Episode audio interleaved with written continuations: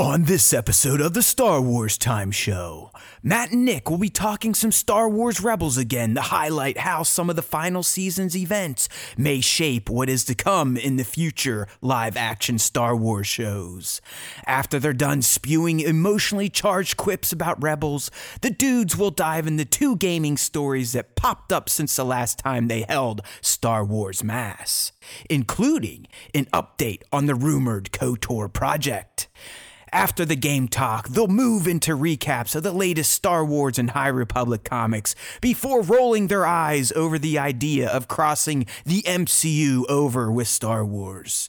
To wrap, they'll honor fans with questions of the week responses that deal with animated characters they want to see in live-action form. And this week's edition of the Top 5 Star Wars Fan Artist Features of the Week. Punch it, Chewie.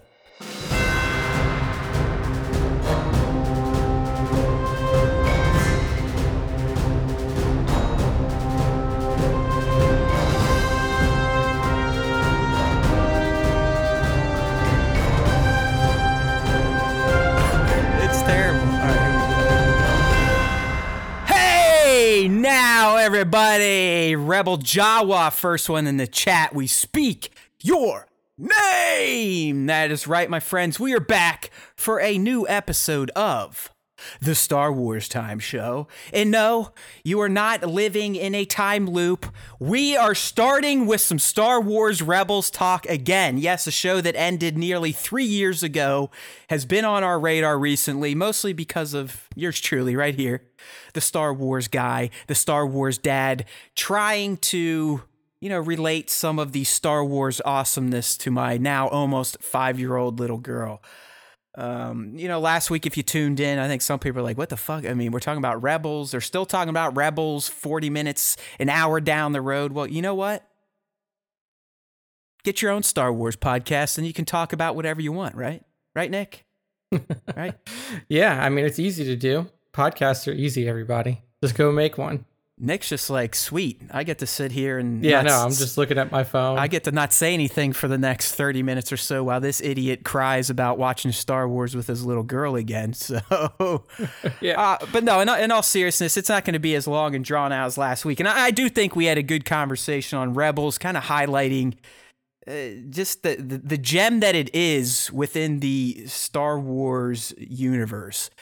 And after completing my second run this week, season 4 is in the bank.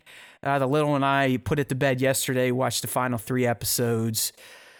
Yes, the Kanan death, Jedi Knight, spelled with an N, still has the feels, but I'm not really going to get into that. That was kind of last week. What I want to do this week, Nick, as we talked about before coming online here, is I want to highlight some of the things that were said, left unsaid, some of the moments that kind of took place over the final 3 episodes of Rebels' final season, and how I think it kind of possibly already shaped what Dave and John are doing with the live-action shows, or could provide some hints as to what the various shows like Ahsoka, Rangers, and of course our boy Din's show, The Mandalorian, may feature down the road, because at this point in time...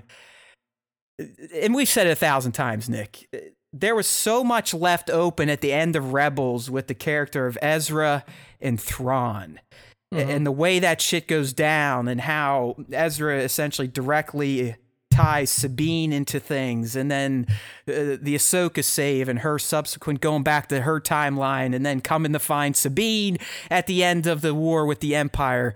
It's very important shit in Star Wars, in the Star Wars universe. It's stuff that needs resolved. And seeing it for a second time, and we've said this before, how we even, right, Nick, we called our sources and verified that we're going to get live-action Sabine and live-action Ezra in the Ahsoka series, which is going to kind of pick up, I believe, their search for young Bridger.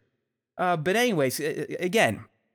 So I finished the final 3 episodes, which is 13, 14, 15.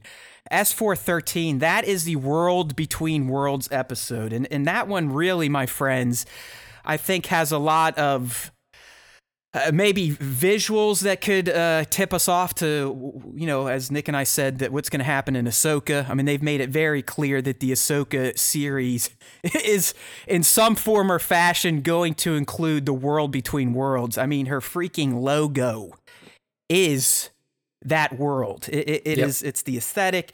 You know, just seeing it again, all the art that was painted on those cave walls, and when Ezra and Ahsoka were in the World Between Worlds. I mean, it's 100%. That show is going to touch on that concept. So you got to watch that episode. But Nick, some of the things that kind of stood out, obviously you get a recap and maybe even a better or kind of the Cliff's Notes explanation of the protectors of Mortis, which are the, you know, the father, the son, and the daughter. All right, so sun represents the dark, daughter represents the light. Remember, she more or less sacrificed herself to save Ahsoka back in the Clone Wars. And then you had the father who brought balance between his two kind of warring kids. Well, obviously, only one kid was an asshole, right? The dark side guy. Yeah. But anyways, they're kind of the gatekeepers to the World Between Worlds, and they figure some of that shit out. Or Ezra through Sabine, who, again, those two... Not only could it be a sexual connection, at least in Ezra's eyes, I believe he's always wanted to, you know, maybe get a little Han Solo and Princess Leia-like with Sabine. But, you know, she becomes very intertwined with Ezra. They both do, really, towards the end of Season 3 and Season 4. Him helping her out in Mandalore, and then obviously those two, what they experience at the cave and so on and so forth. But I think one of the biggest... keys here that Ezra is going to be a big part of the Ahsoka series comes after he pulls Ahsoka from season 2 timeline back into season 4 in the World Between Worlds, Nick. And what she says to him, they're talking about Morai, who is there. Again, Morai kind of tips off Ezra, like, this is why you're here. This is the portal you need to go through. This is why Doom the Wolf, who is essentially Kanan in animal spirit form, told you to come here. They need you to do this. The Force wants you to do this. Morai, again, we always know Morai represents Ahsoka because of what happened with the daughter and all that fun stuff. But once he pulls her out, she explains to Ezra, she goes, Ezra, this is Morai. She saved my life. I owe my life to her, just like I now owe my life to you, Ezra. I think that's huge. Yeah. And I think it plays into, obviously, the end where we see Ahsoka all, you know, essentially Gandalf the Whited out. I believe, and maybe we'll see this in the live-action Ahsoka, the moment he dumped her back into the Season 2 timeline, she essentially started to prepare for what was to come with, you know, I mean, she knew about Kanan's choice, but I think she also knew that Ezra, too, was going to have to make a very similar choice to Kanan, and that he was going to have to sacrifice himself. Maybe not in final death, but he had to sacrifice himself at a specific time to save his friends and the galaxy. Okay? So I think her essentially pledging a life debt to Ezra is huge. Right? I mean, Nick, that has to mean we're going to see some resolution with the character of Ezra in live action form in the Ahsoka series. Yeah. I mean, I think even without that was going to happen. For geniuses like us, I break this down for the, you know, the Star Wars fans that aren't as astute as you and I at predictions, at speculations. And of course that source you have that told us that we're going to get live action Ezra in the Ahsoka series, and probably live action Sabine. Yeah, we don't. It's a guarantee. Like, it's not almost a guarantee. It's a guarantee. I think what could even be cooler is, you know, does Ahsoka go back and do something to try to help Kanan? Like, can she stop that death from happening as well, knowing that it happens? Well, I can answer that because she specifically cuts that notion off in the World Between Worlds, because, you know, Ezra, he's still a young kid. He just saw what he could do with Ahsoka. So what do you think he's immediately thinking? Like, I gotta go save my boy. Exactly. Master. I just lost my master in one of the most horrific yet heroic ways. It was a shock to all of us. We weren't ready for it. Even though if you watch the episode, you can see that Kanan is preparing himself for death. To me, it's very similar to probably what Obi-Wan was going through when he ran into Luke and knew he was going to end up on the Death Star. He knew what he was going to do, just like Kanan knew he probably wasn't coming out of that mission to save his lady love. Yep. And yes, it's still highly emotional. Not as bad as the first time you watch it, because you know it's coming.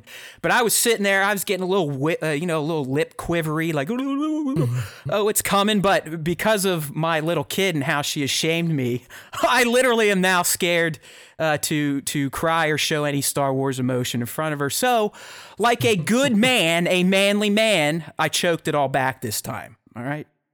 I did not let any of the tears flow, but my God, still a beautiful Star Wars moment. Some other things in the World Between Worlds episode, you get and like I said, to Nick's point, this is foreshadowing, but also to answer Nick's question, well, maybe Ahsoka tries to save Kanan. She explains to Ezra as they're looking through a portal, like, listen, kid, I know what you want to do, but if you save Kanan at this exact moment, you all die, so you no longer exist. So it's made pretty clear, at least in that sense, that Kanan 100% died at the perfect time, did it at the most perfect way, and it cannot be changed. You think we still get Freddie Prinze Jr. in ghost form? Yeah, I mean, I'm not saying Kanan's gone all together, because they also make it clear in the final few episodes that Kanan, while he might not have become one with the Force and became a Force ghost, because obviously he didn't know the training or the trick, but they make it 100% clear that Kanan becomes one with the Loth-wolf. Yeah. He is Doom the Wolf, essentially.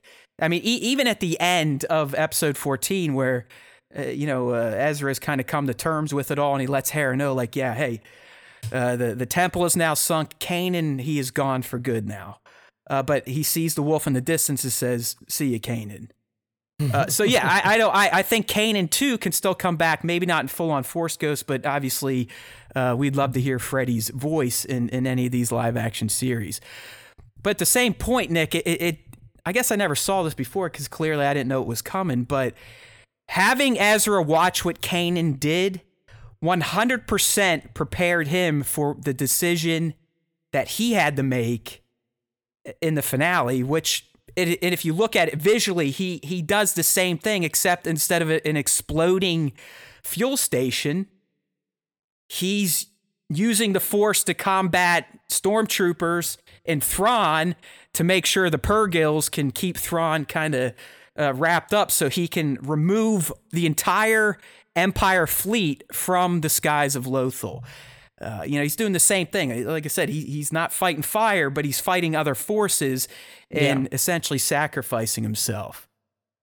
Another interesting thing, World Between Worlds, and I assume we may see this in Ahsoka, was Palpatine's desire to use it, and the fact that he could not walk through it himself without Ezra's help. But dude, I forgot all about this. He was shooting like blue Sith flame that in turn turned into like a fucking get over here grappling hook on Ezra. So an odd Sith ability that I kind of forgot all about. And you know how I've been sitting here bitching about, why did Ahsoka need save? We saw her walk away at the end of that episode. Well, I'm an idiot. And in time travel, what we saw was essentially Ezra and Ahsoka closing that loop. Okay. So you saw that happen then. Right. So what like we you just see, didn't know what it was. Exactly. What we see at the end of season 2, when Ahsoka's kind of hobbling, walking down that pathway, she's hobbling because of what her and Ezra just had to survive in the World Between Worlds, and her running away from Palpatine's fire and Ezra running away from Palpatine's fire. And she jumps back into her timeline, and she, she's a little banged up. She got tagged, I think, by the fire a bit. So yes, I'm an idiot. It all makes sense now. It is a valid use of time travel. So okay. I apologize to the time gods. What else we have here? I think Hondo, and I'm going to bring him up because our fan question of the week, we got a bunch of mentions. But Hondo says something in episode 14 that really, I think, finally, you know, in my mind, finalizes him as a more good guy than bad guy. Hondo is a unique character. He is sort of, he did start pretty bad in the Clone Wars. He did some shady shit in Rebels, and then, you know, I think he was in some of the Lego stuff. Yeah. But he was never just a true bad or a true good. But in episode 14, while people are going out trying to gather forces for Ezra, who is essentially the de facto leader at this point, Hondo says something like this. Basically, I will do anything for that kid. And I found that to be a refreshing and sort of surprising line from a character like Hondo. But I think that's why we love him so much, right? Like, he is very unique. Yeah. I mean, Hondo is one of those characters that just kind of... He always plays in the middle ground, and he's a pirate and everything like that. And it's not like he ever wants to do anything. I don't think he aims to do anything bad. Like he's not out there saying that he's gonna, you know, go steal from the rebels and you know, benefit himself. He just wants to get his. Like he just wants to get paid. He's literally like he is. He's like the definition of a pirate. A pirate's not necessarily a bad person unless you are the government or the, you know, the big whatever the country that they're stealing from. They're just doing their own thing. Like he's never been like a marauder. He's never been somebody like, you know, like Cad Bane, who was kind of more of a bad character than a good character, even though, totally. You know, bounty hunters kind of play in that gray area too sometimes. More often than not, they are. Well, I mean, look at our guy. Bad. I mean, our guy Din kind of started as a scumbag. I mean, he went as far as leaving Grogu with the client until he was like, all right, I'm not a piece of shit. Yeah, I mean, and you know that's why Disney chose to make Hondo one of the faces of Galaxy's Edge. Yeah, true. You know, he is just a fun character. He really is. And he was also in Resistance too, I believe. Like he was, you know, was he? I think he was. I think he was in Resistance. I know the dude's been throughout the generations, and like you said, the fact that he's a face at Galaxy's Edge means he's made it through the sequel trilogy, I would say. Yeah. But no, he really is just a fun character. And I guess I forgot overall how much of a role he played in really shaping Ezra throughout Rebels. Because, I mean, they linked up, I believe, all the way back in season 1, and they had at least an episode or two together in most of the seasons. Mm-hmm. Just kind of wrapping this Rebels thing up and its importance on really the final few episodes of Rebels and its future impact on these upcoming live actions and fingers crossed, hopefully some sort of quasi-Rebel sequel down the road. But I think things of note that are interesting. Sabine ends up with Ezra's lightsaber. All right? I think that's something to keep in our back pockets. Yeah. He gave it to Chopper first, and this was a moment I forgot, and I thought it was awesome. It almost made me cry a little bit, but... They're all planning. They know they're fucked. Thrawn just out-strategized them, as usual. He's got Lothal completely under siege with 3 Star Destroyers, the Chimera being his, and they're fucked. And they're trying to figure out a plan that does not entail giving up Ezra, which is what Thrawn wants. So as Hera, you know, being the mom, the general, she's sitting there planning. Rex is planning. They're all planning. But you can see in the background... that Ezra knows deep down. He's like, this is it. This is my moment. This is what Kanan prepared me for in Ahsoka. He looks to Chopper and Sabine. And both of them kind of give him the nod like, we got you. And they provide a distraction so he can slip away. But I just keep that in the back of their mind. Sabine has Ezra's lightsaber. I don't think that was by coincidence. And I think it's something we could see pop up in Ahsoka. The other interesting thing that I forgot about is that Ezra, just like Luke, but after many ass kickings that Luke had to take and learn his lesson, Ezra, without such ass kickings, refused a very, very, very tasty offer from Palpatine. Just like Palpatine was, you know, kind of dangling the thing over Luke, like, you know, join me, we'll be powerful, we'll kick some ass. Palpatine to Ezra was offering Ezra a chance to return to a time where his parents were alive. And obviously he was showing him the visions and Ezra was feeling it. But just at the last moment, just, you know, you might have, just as Luke was sitting there like, ha, ha, channeling that dark side, trying to murder his father, you could see in Ezra, just like in Luke, something clicked. And he's like, you know what? Fuck you. I got everything I need. I got my family now. Blah! And just like fucking force explodes the remaining Lothal temple that Thrawn had in the Chimera. So I thought that was an interesting mirror of kind of how Luke went with Palpatine and obviously Ezra. And now that I know, now that Connor reminded me that Ezra truly is basically the same age as the twins, I think that was impactful. Yeah. I mean, basically every Star Wars hero has to go through something with Palpatine. I just thought it was Anakin, Ezra, right, Rey, Luke. You know, it was... And Nick, maybe you can answer this because you're more of a Thrawn historian than I am. But when Thrawn brings Ezra to Palpatine, Palpatine is projecting himself as a regal-looking, like he looked like, you know, Chancellor Palpatine before he smoked his own face and turned into Prune Man. Did he present himself always to Thrawn that way and not as Darth Sidious, or was that just for he was trying to something to Ezra? That was purely for Ezra. Okay, all right. I mean, in all of the interactions that you hear or that you read in the books, which, I mean, like, you only get a few direct interactions between Thrawn and Palpatine, but he is, like, in his robe, right, you know, and how you would see him in the original trilogy. Is Thrawn fairly subservient to Palpatine, like my emperor and yes, my emperor? No. No. Okay. He was never like that. I mean, he may have used official titles and stuff like that, but he always... looked at his business, his position in the Empire as purely like it was an earned position. He didn't feel like he was given anything that he didn't deserve from Palpatine, and it was a position of mutual benefit. Like, okay, he would even say sometimes, like, if there was ever a non-mutual benefit to me, then this was something that he was willing to just kind of step away from. All right, Go ahead, sorry.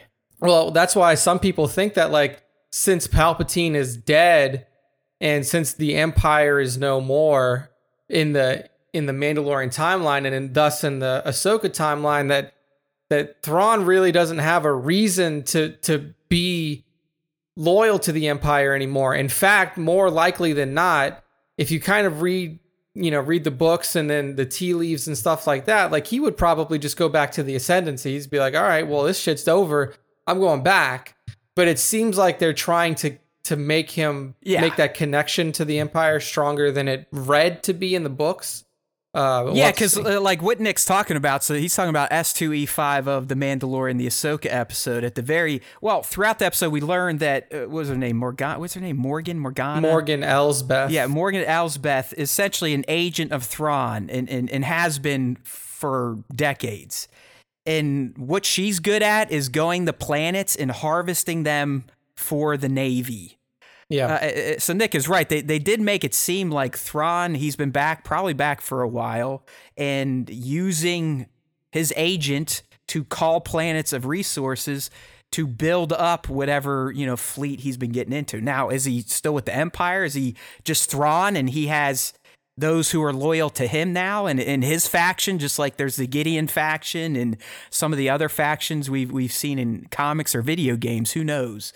I kind of hope that they don't make it the Empire connection, because it would be more interesting to me if he has now kind of forsaken that and just be like, fuck that. Like, you know, the Chiss are my home, you know, they're my people. They are, you know, the Ascendancy is my home. So I can use the resources at hand now for my own benefit, not for the benefit of a scrapped Empire that was defeated by rebels. Yeah. The reason I asked all cool this to begin with is I feel like in Rebels, and I could be making this up, this could be my subconscious playing tricks on me, but I swear he was like, oh, my emperor. It was, mm-hmm. and that's why I asked, because I was like, this seems somewhat not Thrawn to me. Yeah, I don't know if he was like putting on a show or something like that in front of Ezra to try to sell his, right. You know, sell the Emperor's whatever, his godliness or whatever you would call it. But he wasn't like a subservient, like bow down. Yeah, he wasn't like a Darth Vader, right? He wasn't like Darth Vader. Like, yes, sir. Whatever you want, master. You can almost fucking kill me multiple times, and I'll still suck your dick. Yeah, no. Okay. Like to my recollection, he was never like that. It was more of a mutual benefit type of relationship. In fact, most people looked at the relationship between Thrawn and Palpatine as like, oh, well, this is why, you know, that's why Thrawn has his position, because Palpatine likes him. Right. So it almost was the inverse, where like they just thought that Palpatine liked Thrawn for some reason, and that's why he was getting all his promotions. I'd say he got all his promotions because he's a fucking master strategist, he's a genius, and knows how to fight and everything. But I mean, the intern is a huge Thrawn guy. He's been chiming up here in the live chat, and he's with you. He's saying it would make 0 sense in all caps if Thrawn continued to be the bad guy for the Empire. Yeah, it really just doesn't fit. Like you would have to kind of see how it played out in the novels and stuff, but he was not. It's not like he was joining the Empire or was offered a position in the Empire and he was like, thank God you saved my life. Like it was literally like a part of his mission for the Chiss expansionary. Yeah, I mean, I would think just based on Ahsoka's tone in Mandalorian that even if he's not with the Empire, he's still doing some bad shit because, I mean, clearly she took on an entire town to get to the mayor of said town to get that information. And at the end of the duel, it wasn't like, oh, hey, man, that Thrawn guy, how's he doing? She's like, where's Thrawn? You know, like, I want to fucking cut his head off. That's what's interesting to me, because I wonder if she has information that he's still working for the Empire, or if it's just the fact that, like, he's back, which means Ezra's back, which means I have to get to him to get to Ezra. Right. Because... more likely than not, if he's back and he is just doing his Chiss thing and using Elsbeth as kind of like a funnel for resources to the Chiss, he would be like, I don't give a fuck. Like, I'm not trying to fuck with you, Ahsoka. Like, I don't care what you do. I don't care what your upstart rebellion does. Based on what we were given, they are painting it as he's potentially still Empire-based, still using Morgan and other people like that to, you know, build war machines. But who knows? I think when if that showdown eventually comes, it's going to be like, Thrawn's going to be like, he's not going to try to fight her. It's going to be like, I'm not interested in your politics anymore. Like, now that the Empire has fallen, I've gone back to my people. So, and that's the other thing, Nick. I don't know if you already knew this or you forgot like I did, but going through Rebels, Ahsoka has no interactions with Thrawn. Ahsoka's she's essentially taken off the map at the end of season 2. She's gone for all season 3. Mm-hmm. Almost all of season 4 has about 5 to 10 minutes, and she's right back to the season 2 timeline. So I do think her drive to find Thrawn is related to the Ezra stuff. Yeah, I agree. I don't think it's anything. I don't think she's hunting him because he's part of the remnant or he's somebody like Gideon. Right. Like it is purely based off of like, if you're back, he's got to be back, and you can tell me where he is. Yeah, and I'm with you. And this will just kind of wrap, because some of the final points I got from the last episode here, the finale, the Purgle attack. I forgot how impressive it was. I mean, literally, they call in all these space whales and just fucking ramrod an entire Imperial blockade.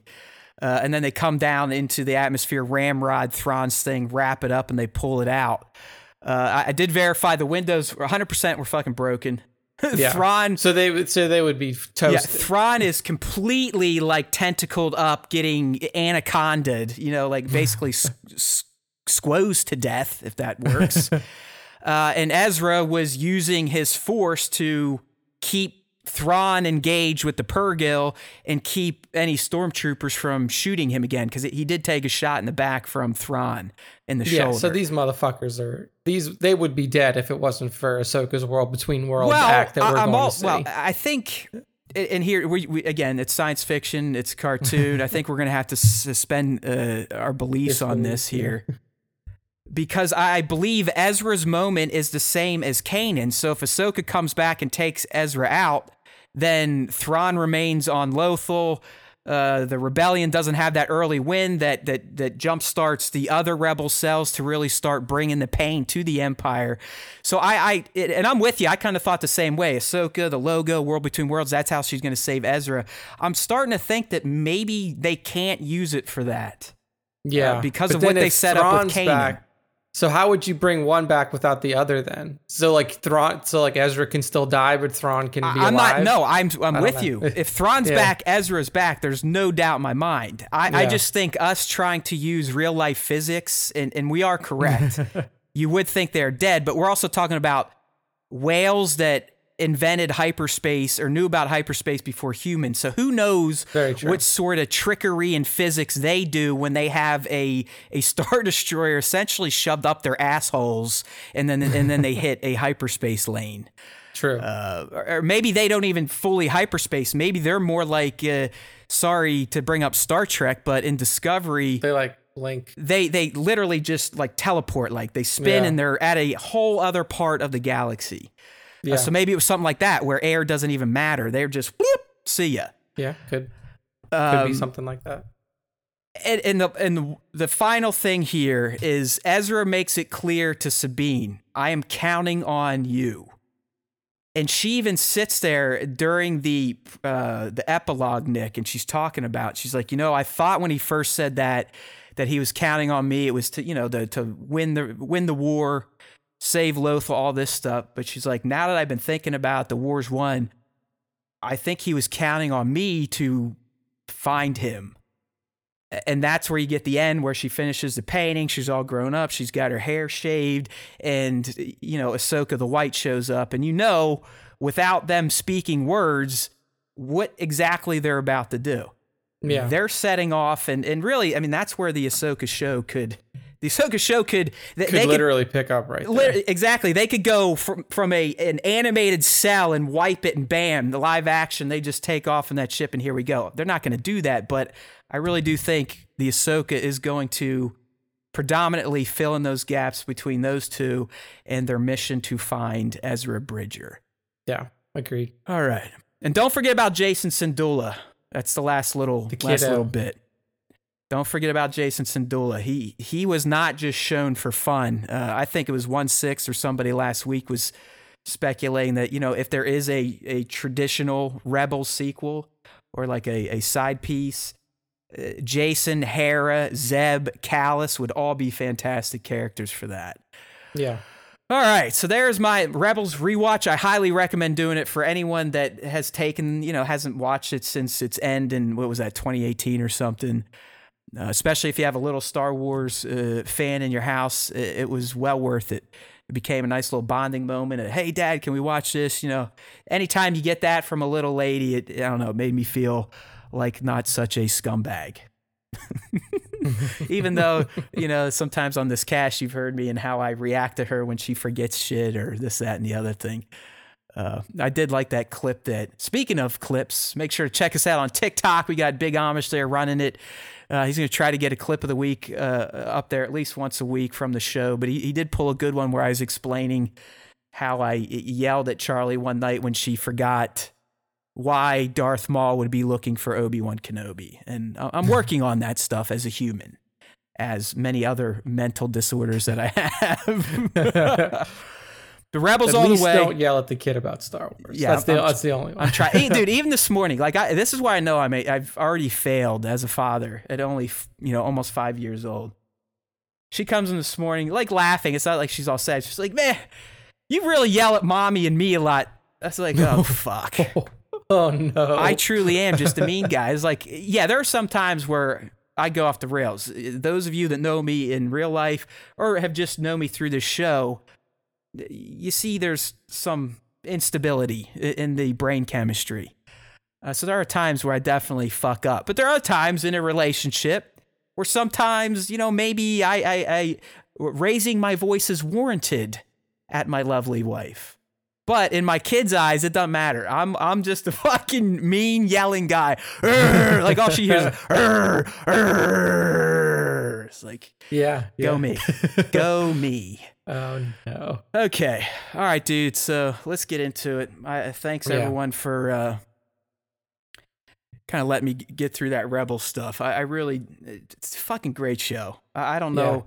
Yeah. Like I said, I don't know if I just was one too many vapes or whatever when I watched it the first time, or watching it with my little girl kind of added some sentimentality to this viewing. I think that was the key ingredient. But it's just, it's like, it's OT set. They use a lot of the Williams music. It really tugs on an OT fan's heartstrings, if you will. Yeah.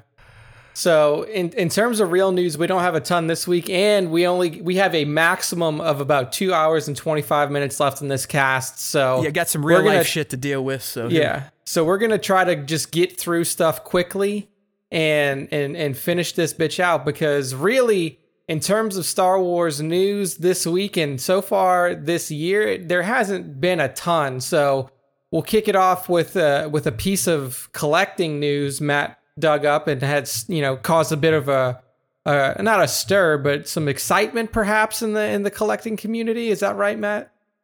Well, I mean, I think it plays into the two-pronged discussion we had on the idea of a new KOTOR game. Our big discussion the first time we talked about this rumor or leak at this point. I mean, this is happening, my friends. Nick's sources told us. Yeah. But we were like, listen, it's either a brand new take on the game set in the era, or they're going to pretty it up. And it looks like at this point, it's going to be a pretty up job, right? Yeah. And it's basically, you know, from the developer, it's Aspire Media is the person, or not the person, the developer who's making the game, and all they do are remakes. They do remakes and they do mobile games. So it's 100% a remaster. I mean, if I was a developer, I'd be like, okay, I'd wear that badge of honor. I mean, you know you're always going to have work, right? Yeah, yeah. I mean, especially with something like this where you literally don't have to do any, you don't have to write anything. You don't have to fucking, you just do create all the technical any set shit. Pieces. Yeah, you just take whatever's there already, you remake the models, you redo the animations, and then you shit it out into the world. And honestly, like, this makes me less excited for it. I know that there are a ton of people who are like, oh man, this is all I wanted was KOTOR pretty again. It's like, yeah, I get it. Like, I'll probably play it too, but I've played KOTOR enough. I know. Like, didn't you just finish an iPad run or a PC run? I finished a PC run of the game. I'm like, awesome. I played it again. I beat it again. I love this game. It's great. And I'm sure it's going to look great in the whatever engine that they're going to use for it. But I just don't like, cool, man. Yeah. We get to play the same game again for the 5th, 6th, 7th, 8th time or whatever. I was just hoping for some more content. And it's the exact opposite that we're getting. We're getting no new content, and we're just getting pretty pictures. So, and I hope, because I remember last time I was like, you know what, if it is just a reskin, fine, I'll take it. It would be nice to see this in, you know, a 21st century, or I guess the other one was 21st century, but you know, to modern, modern engine visuals and mechanics, loading times, all that type of shit. And look, if they update the. If they update the combat engine, yeah, they best not touch that. I love that. It's like plodding, slow combat where you're like, whack, whack. And then I want to zip. So like, and then pause. It's like, go. Yeah. Like, if they were to do something to it, I think it would get me more excited. But like, if they put this game out, Aspire Media presents the remaster of KOTOR, and it's a $69.99 game, I might not even buy it. No. Yeah. $69.99. No way. Yeah, like, there's no way you're going to get me to pay full price for a game that I played 20 years ago that Nick, recently finished over a year ago. Have you seen a $69.99 warranted game on the new consoles yet? No. I haven't even, like, I paid, and it's so fucked up too, because the one game that I paid the full price for was Godfall, and that's probably the worst of the three games that I have. And it's just like, dude, you know what I'm playing on my Series X the most these days? Gears Tactics, which came out a year or two ago for PC, and Tetris Connected. Yeah, like I'm playing Tetris Ghost Connected is the best. Yeah, like Ghost is great on, it's, you know, 60 FPS and stuff like that for the PS5, but it's like, this is the problem. Like all of you who are upset about not getting new consoles yet, there's really no reason to be, because there's no games out for them. Like you can play anything on the old consoles. Like I'll bring him up again since he's in here, but the intern, Mr. Tico, he's someone that, like, he may tell you now he wasn't FOMOing, but trust me, when the new consoles were coming out, he was getting ready to get in there. You know, he got swatted down by the bots, this, that, and everything. But he, unlike me, was able to very quickly just be like, you know what, fuck it. I don't really need it anyways. There's nothing new coming out.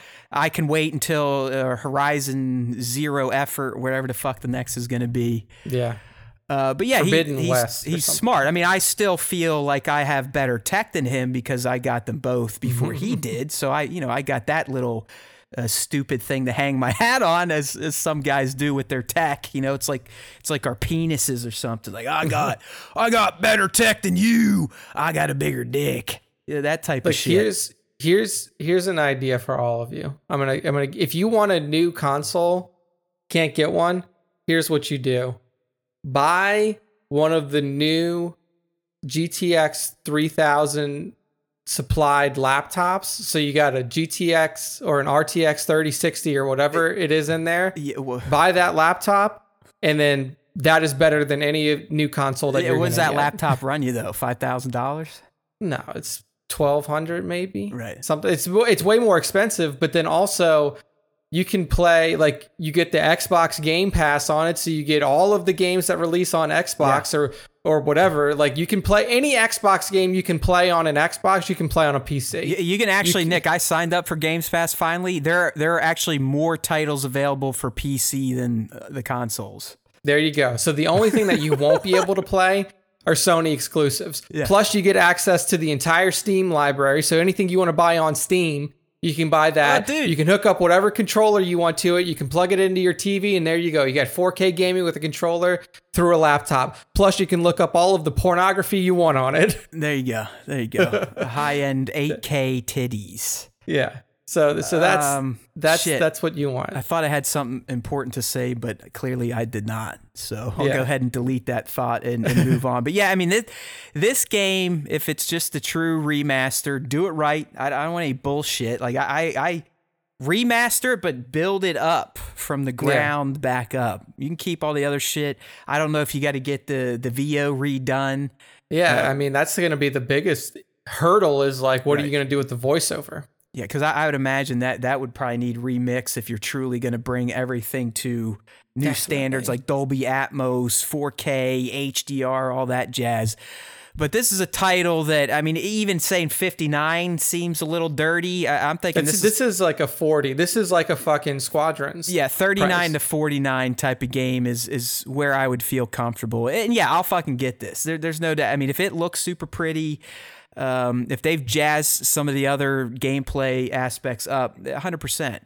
Now, if they tried to change too much, I may let Nick fall on that grenade first and see what happens. But yeah, I mean, I'll play it for sure. But it's just not gonna. It's not gonna ring the same as like an actual new game. It's just gonna be like, okay. Yeah, it's a bit of a bummer. It's a bit of a bummer. I definitely would have preferred something brand new. But as I said before, I'll take this too. It has to be priced appropriately, and there can't be too much fuckery in terms of what was changed. You know, try to keep it as close to the original, albeit in a 2021 presentation. Yeah. All right, sticking with games, we got another one here, and this wasn't even I guess it did come from some form of Reddit, who is now their dick got so big after the stonk market that they took out a Super Bowl ad for Reddit. They had a Super Bowl ad. It was a 5-second Super Bowl ad. I didn't watch Super Bowl. Like after the Saints leave the NFL. Yeah, you tune out. Like after their I just don't care. I'm the same way. I threw it on just because it's a Super Bowl and it's something that, you know, people may talk about or might pop up in pop culture, and I'm a weirdo like that. Like I want to kind of be in the know, but I did not pay attention to it. Fuck Tom Brady. I'm saying that in the best form possible. I mean, I fucking hate him, but clearly respect the guy. Yeah, I think he's a scummy human, but he's clearly the greatest fucking quarterback ever. I mean, you can't. And I'm a fucking diehard Steelers fan. That gives me pain to say that, because that guy stole at least 2 Super Bowls from the Steelers when they weren't fucking idiots. Yeah. But again, I respect the dude and what he did to go in the fucking shitbag Tampa and running the table on the road in the playoffs. I mean, come on. And then just teabagging Mahomes and the Chiefs. Like, they made the Chiefs look pathetic. Yeah, look just it wasn't even a game. It was bullshit. But anyways, Reddit flexing. Yeah. Like, yeah. So Reddit got their $250 million cash injection, and then on the gaming leaks subreddits, r/gaming leaks and rumors, how you would spell it if you are from the UK. So if you don't know what that is, ask Tones. It has a U in it. Basically some person on there that nobody knows posted something and said, like, hey, my source, Day of the Tentacle sources, I have no fucking clue what that means, have confirmed to me that a new smaller scale shooter will be releasing in Q4 of 2021. I'm assuming, Nick, EA. That the Day of the Tentacle sources would be like Lucasfilm Games people, right? Because isn't that a part of their portfolio? Yeah, I mean, it has to be somebody from Lucasfilm Games. I don't know what Day of the Tentacle is. We got Jay Moore as a Pats fan. Jay Moore, go ahead, leave it in chat. But as a lifelong New England fan, did you like seeing that, or was that like watching yourself make out with your sister or something? Seeing Tom be successful when you guys were fucking terrible without him. But yeah, Day of the Tentacle was a game that released in '93 from LucasArts. Okay, so I'm guessing they're saying, "Hey, we got an in." Yeah, like Nick inside LucasArts. Yeah, Nick has one too. He just doesn't call him the Day of the Tentacle. Yeah, I just call him Jeff. Yeah, there you go. Like, that's it. I don't cover up names. But I mean, again, this is a very unexciting announcement, and it just goes to show you how much EA has literally just shit on the Star Wars license. So instead of releasing something that's actually good, they're going to release a smaller scale dude, shooter. You got to parse this out for me, because I read this and I'm like, how did this not just get instantly deleted from Reddit? I mean, this is like some of the most wishy-washy source shit. I mean, this is like worse than KRT type of so this is what it says. Listen to this, people. Listen to this. So this guy's name is Orca. Orca is not alone. This is what he says. It says, EA is working on a small-scale Star Wars game that will release later this year. One, game has been in the works for a little over 2 years. Two, much smaller-scale project than something like Fallen Order, akin to Squadrons. Three, it's a shooter, but I'm not confident if it's a traditional FPS or... That's my favorite. Yeah, that is my favorite. Like, if you're a fucking source, by the way, or you're leaking a source, never phrase something like that. Like, it's this, but it might not be, but it might, but it is, like, but it might. I don't know what it is, basically. He says all he knows is that it involves gunplay. That is number 3 right there. If you're on the stream, that is some spectacular poo flinging and seeing if someone is going to let it stick. Yeah. Number 4, we'll release in Q4 2021 for all major platforms, excluding Switch. Wah, sorry, Switch. No Switch. And then it's being developed on Unreal 4. No idea when the trailer will drop. So, I mean, basically this guy's just guessing that a new FPS is going to drop. I mean, which... I mean, but he knows from the day of the Tentacle people told him, so he's not. He's not technically guessing. He's just generalizing his prediction. This is. I guess I should have read this one closer, because I'm starting to feel bad for telling Nick to throw it up there, because it is fucking laughable if you read this shit. What's even more laughable, Nick, is that if we post something of ours up there from an actual leak or a source, it gets auto-deleted. Yeah, it's like, bye, this doesn't count. But this got 1,256 upvotes and has almost 200 comments. I mean, here's the thing, is like, I don't doubt that EA would put up some bullshit like this, because clearly, like, they're in money grab mode. That's what Squadrons was. Squadrons was like, cash grab, $40, here we go.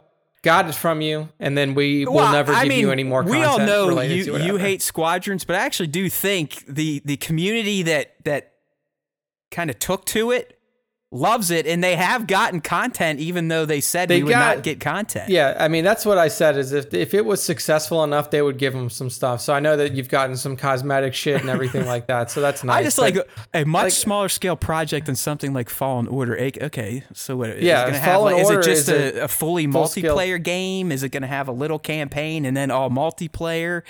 Is this I mean, what is this, like a fucking Star Wars battle royale? Is that what it is? I don't know, man. It doesn't fit anywhere because you have the Battlefront license, which is essentially a small scale project. Akin the Squadrons. I mean, what the fuck is Battlefront? It's shooting on maps. I mean, it's not like you got to design stories or large maps for people to explore. I mean, fuck, at least the second one had some sort of story with it. The first one was literally multiplayer only, shoot. And that was it. That's small scale. That's Star about Wars. As small scale and scaled back as you can get, aside from them making you pay for all their fucking DLC in Battlefront 1. I don't know, man. Like, if this is true and this is real, it just goes to show you, like I said earlier, how much EA does not care about the Star Wars license. Yeah. They're just like, they put no pooing out crap that they're like, whatever, this will take us 8 months to build because we already have all the models from Battlefront. We just got to put a different skin on them. Right. And here you go. Now you got a Star Wars battle royale game. Have fun. Yeah, I'm with you, man. I mean, it has to be a royale. What other type of shooter could it be that's small scale? Yeah, I don't know. Like, unless it's like a tactical shooter, like something like Counter-Strike or Rainbow Six Siege, but that just doesn't fit the Star Wars universe. Like, a tactical FPS. It would only work that way is if they busted out the Republic Commandos again, where you do kind of have class-based clones, and then you got to figure it out. It would have to be Republic versus Empire, obviously, if you're doing a versus mode. If it's 5v5, it's got to be, like you said, Republic Commando Squad, and then it's something like Valorant, or it's something like, you know, Counter-Strike or Rainbow Six Siege, where it is 5v5, you're trying to plan a nuclear device somewhere, or whatever it is. Like, if that's the case and they're trying to move more into a competitive space, then by all means try it. But if it's I'll tell you this right now, battle royale games are dying. That's why there's only fucking one. I would think so. I mean, gaming has its fads, right? You remember in the mid-2000s, it was the music rhythm games. I mean, hell, I just busted out my Xbox 360 to show the little kid, you know, Rock Band, Let Her Beat on the drums and shit. But that shit was wild for about 2 to 3, maybe 4 years tops, and then just gone. Like the tens were all MOBAs. Like, you saw everybody putting League of Legends, Dota 2, Heroes of the Storm. You had fucking Paragon and all these other MOBAs that have since failed, and there's literally 1.5 that still exists because Dota 2 is like on the downfall. Okay, so it's League survived from that, right? Yeah, League is the only one who still has a sustainable community of people that play it. I mean, Dota 2 is literally up and down, and it gets huge news because it always has a massive prize pool for the international, but that's because its prize pool is basically all funded from the community. So like, they release all of these items in Dota 2 and then people buy them, and then they give all that money to the players. Hey, we can have a tournament this year if you guys fork over more cash. Yeah, if you pay for it, we'll give all that money to players. Oh, I love publishers. So I just don't think that Star Wars is going to move in that direction. I would like to see a competitive Star Wars game, but more than likely this is some rinky-dink BR that they'll release. You know, if that's the case, I hope it's fucking free. Yeah, I was going to say, that would probably be the first battle royale I would at least check out. I mean, I remember Fortnite when it was Fortnite and not a battle royale, and then they're like, oh, fuck this, let's just cash in on the PUBG. They literally like were building out the survival, and they were like, well, we can just make the BR as something that people can play while we're still developing the real game. It changed Epic as a company, like making that one choice changed, because I believe Cliffy B was still at Epic when they were talking about Fortnite. He was making right, and it was like the single player version, the survival. It was just supposed to be where you build up defenses, and then every night the fucking zombies come. I mean, it was like modern Minecraft. But then, you know, PUBG's was starting to make a run with the Battle Royale, and they're like, hey, fuck it, let's pivot. And now they are the god. I mean, I would assume that, does PUBG even have an audience now, or is it all Fortnite? I don't know. No, it's just like PUBG is like, I'm sure it's still around, but like PUBG Mobile is more popular than the actual PUBG game. I know, like, Fortnite is still the king because my little nephews, that's all they want. Mm-hmm. That's what they want to talk about. That's and the what thing they want to play. Is like, that's Fortnite actually kind of fucks Star Wars making their own BR, because they have Star Wars characters in Fortnite. So I don't know how that works. Like if they can do that, but I don't know, man. It's shitty, and like news like this just makes me happy that this guy's summary really makes it sound shitty, because it's like, okay, I have zero excitement for this when I feel like we should. I'm not. I love shooters if they're done right. I mean, I've said this before, and I still need to play this year's version. Maybe hopefully it shows up on Game Pass at some point. But the Call of Duty campaigns are some of the most just stupid, over the top FPS fun out there. Like the missions are insane, the stories are insane, but it's good, fun, like FPS gameplay. Yeah. I need that in Star Wars. I don't care if it's back to the Katarn days where you do some blasting and some first-person lightsabers. But to me, a good Star Wars shooter either involves a character like that, or like a Han Solo, you know, a scoundrel smuggler, or a bounty hunter. I don't want fucking stormtroopers or generic rebel soldiers. Give us a main protagonist to rally around. But if it's small scale, like Nick's saying, I think he's dead on. I think it's going to be one of these F2Ps. It's going to look nice. It's going to have all the licensing, all the bells and whistles. But in the end, does it have any gameplay meat outside of just, you know, jumping into a map and hoping you don't get butt fucked by a 10-year-old? Yeah, like that's the thing, is like now people or a lot of game developers have realized that the way to truly make money off of a game is not to sell it to people for $60. Sell them stupid shit. Is to literally give them the game for free. Everything but like, their clothes and their emotes. Yeah, like, oh, you like the game? Here, now you can buy this face that pops up over your head. Now you can buy these purple pants. All right, and this is how we Nick, make like, money. You and I'm even older than you. I look at that shit and I'm like, what? Who? How dumb? But I even remember back in the mid 2000s, like in Gears, if I could get a gold skin gun by playing, I was getting that fucking gold skin gun. So I totally get. It makes you feel like you have. Well, when you play to get it, it makes you feel like you've achieved something. It's a little different now, where you just like if you're. This is buy it. It's like, okay, and if it, you know, that's fine. Like, look at it this way, fucking. Like League of Legends is a free-to-play game. That game made over $1 billion last year. Last year alone, over $1 billion. And all they do is sell skins. Yeah. That's the only way they make money. It's just they sell. Think about the access you get though when it's free-to-play, multi-platform with the added bonus of cross-play. Oh yeah, it's like just if like, you can, if it's they wide open. That, your client is wide open. Anyone has access to it that knows how to hit download and install. And then once you get in, like Kung Fu's saying right here, you can trick kids to spend $2,000 on their parents' credit cards. Yeah, it's the perfect way to do it. So, I mean, if it's a BR, fine. Like, if it's not a BR, then I don't know what the fuck they're wasting their time on. Right. Like what's a small-scale shooter that isn't a Battle Royale? It doesn't make sense unless, you know, that one year when COD just went full multiplayer where it still had traditional multiplayer game types.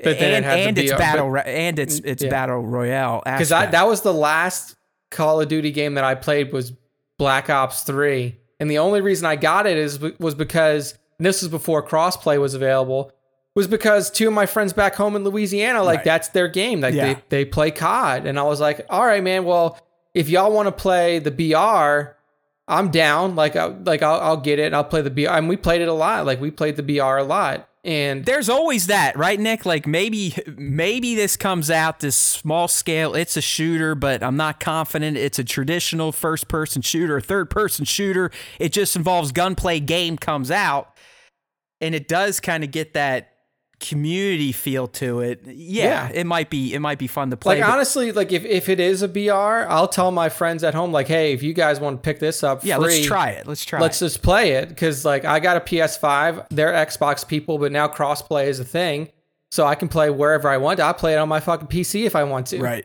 And we can go at it, and then we, you know, I don't have to drop $70 on a fucking game that is literally one map and you do the same shit over and over again. I'm glad Sony finally kind of got off their high horse and was like, yeah, we'll do crossplay, because they were one of the last platforms to come to terms with that change in the business model, which Microsoft kind of forced themselves into it. Like, they bit themselves in the ass when they're like, well, I guess our PC players can play with our Xbox players now, because all of our Xbox games are on PC. In the end, it's the right move either way. I mean, you don't necessarily scare potential players away anymore, because they know, hey, if my buddy has a Sony and he does get a game that's crossplay, I'll be able to play it too. You know, maybe they'll buy more consoles, less consoles, who knows? But it's the way to play. You might as well fucking share it. It's not like there's this homogeneous set of PCs out there that all connect together. I mean, there's so many Franken builds and this, that, and the other things. Like, why not? Why not let the consoles talk too? Yep. All right. So we'll, we'll keep you up to date on this small scale. It may be a shooter, but maybe not an FPS or a third person. It just has gunplay game. It's just, guns. It's just guns flying around. That is my favorite bullet point there. Yeah. All right.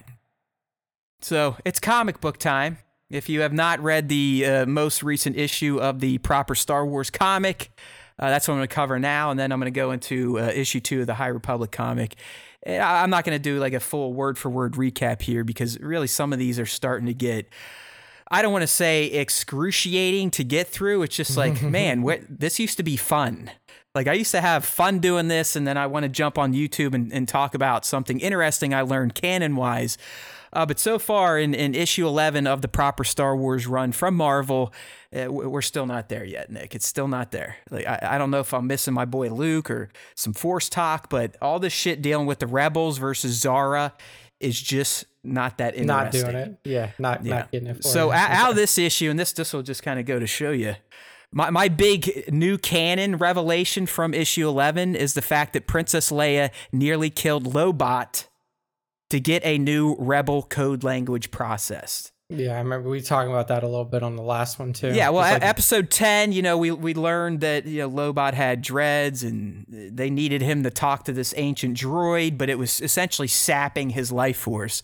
Yeah. But they still needed it. They needed the droid because Starlight Squadron is lost. They can't be talked to. So Leia, and honestly, in a very surprising move, I mean, I guess we got to figure she had to make some choices like this in her life, but we just never saw her act this way. But I'm not going to lie, Nick, I was somewhat turned off to how cold and calculated Leia was towards Lobot and Lando. Yeah, I mean, in war, you gotta fucking do that. I know. Yeah, you gotta do it, man. It just, like I said, it seemed out of character for the princess. It seemed like she should have called in Cassian Andor if he was still alive to do something like this, because it was fucked up. I mean, Lando, all the bravado he has. I mean, he was literally like, listen, motherfuckers, you guys are going to murder this dude. Like, he's my boy. I just told you how he saved me, and I'll do anything to save him. You know what I would have been like if I was Leia? It's like, oh yeah, well, you just gave my fucking future husband up to Darth Vader, so go fuck yourself. Yeah.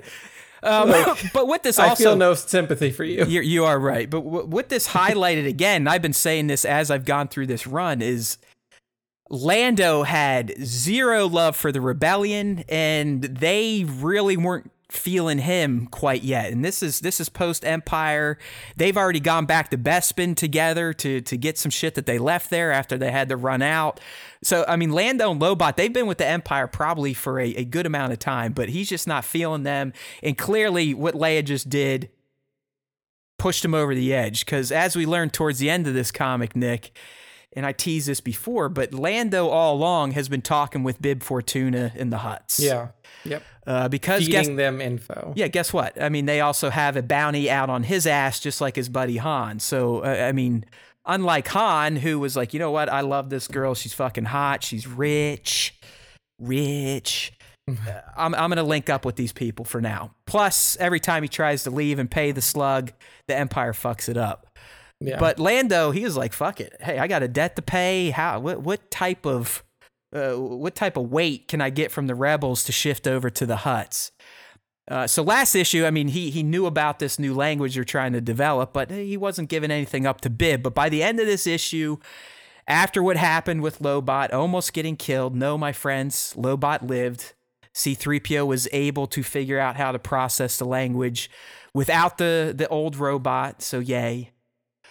But at the end, Lando's pretty much like, you know what, fuck these guys, Lobot. We know one thing for sure, the Rebel Alliance is not looking out for us. Yeah. So he calls up Bib and says, hey, buddy, remember what we talked about?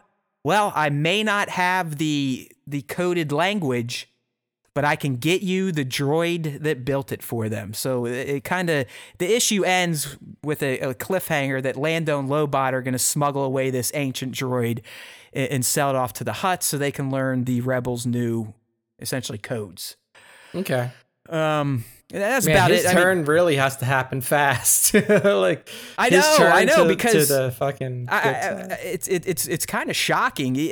Maybe this is still the first year period after Empire, because by the time we come back to Jedi, Lando has embedded himself into Jabba's palace guardsmen. Like that's how far deep undercover he went for this shit to save Han. He led a battle at the Battle of Taneve. He was a general.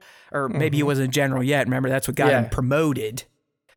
So, you're right. I mean, who knows what happens? I'm assuming the comics are eventually going to bring Lando back into the fold to where he understands that the Rebel Alliance is the home for him. That's really the most you get out of this. I mean, you learn that Poe's mommy kind of gets herself into trouble. You get a Poe mention. But outside of that was the really main new canon to come out of the issue 11 of the Star Wars run from Marvel is Leia's she's an ice queen when she needs to be, and she will take things as far as she needs to take them for the Rebel Alliance.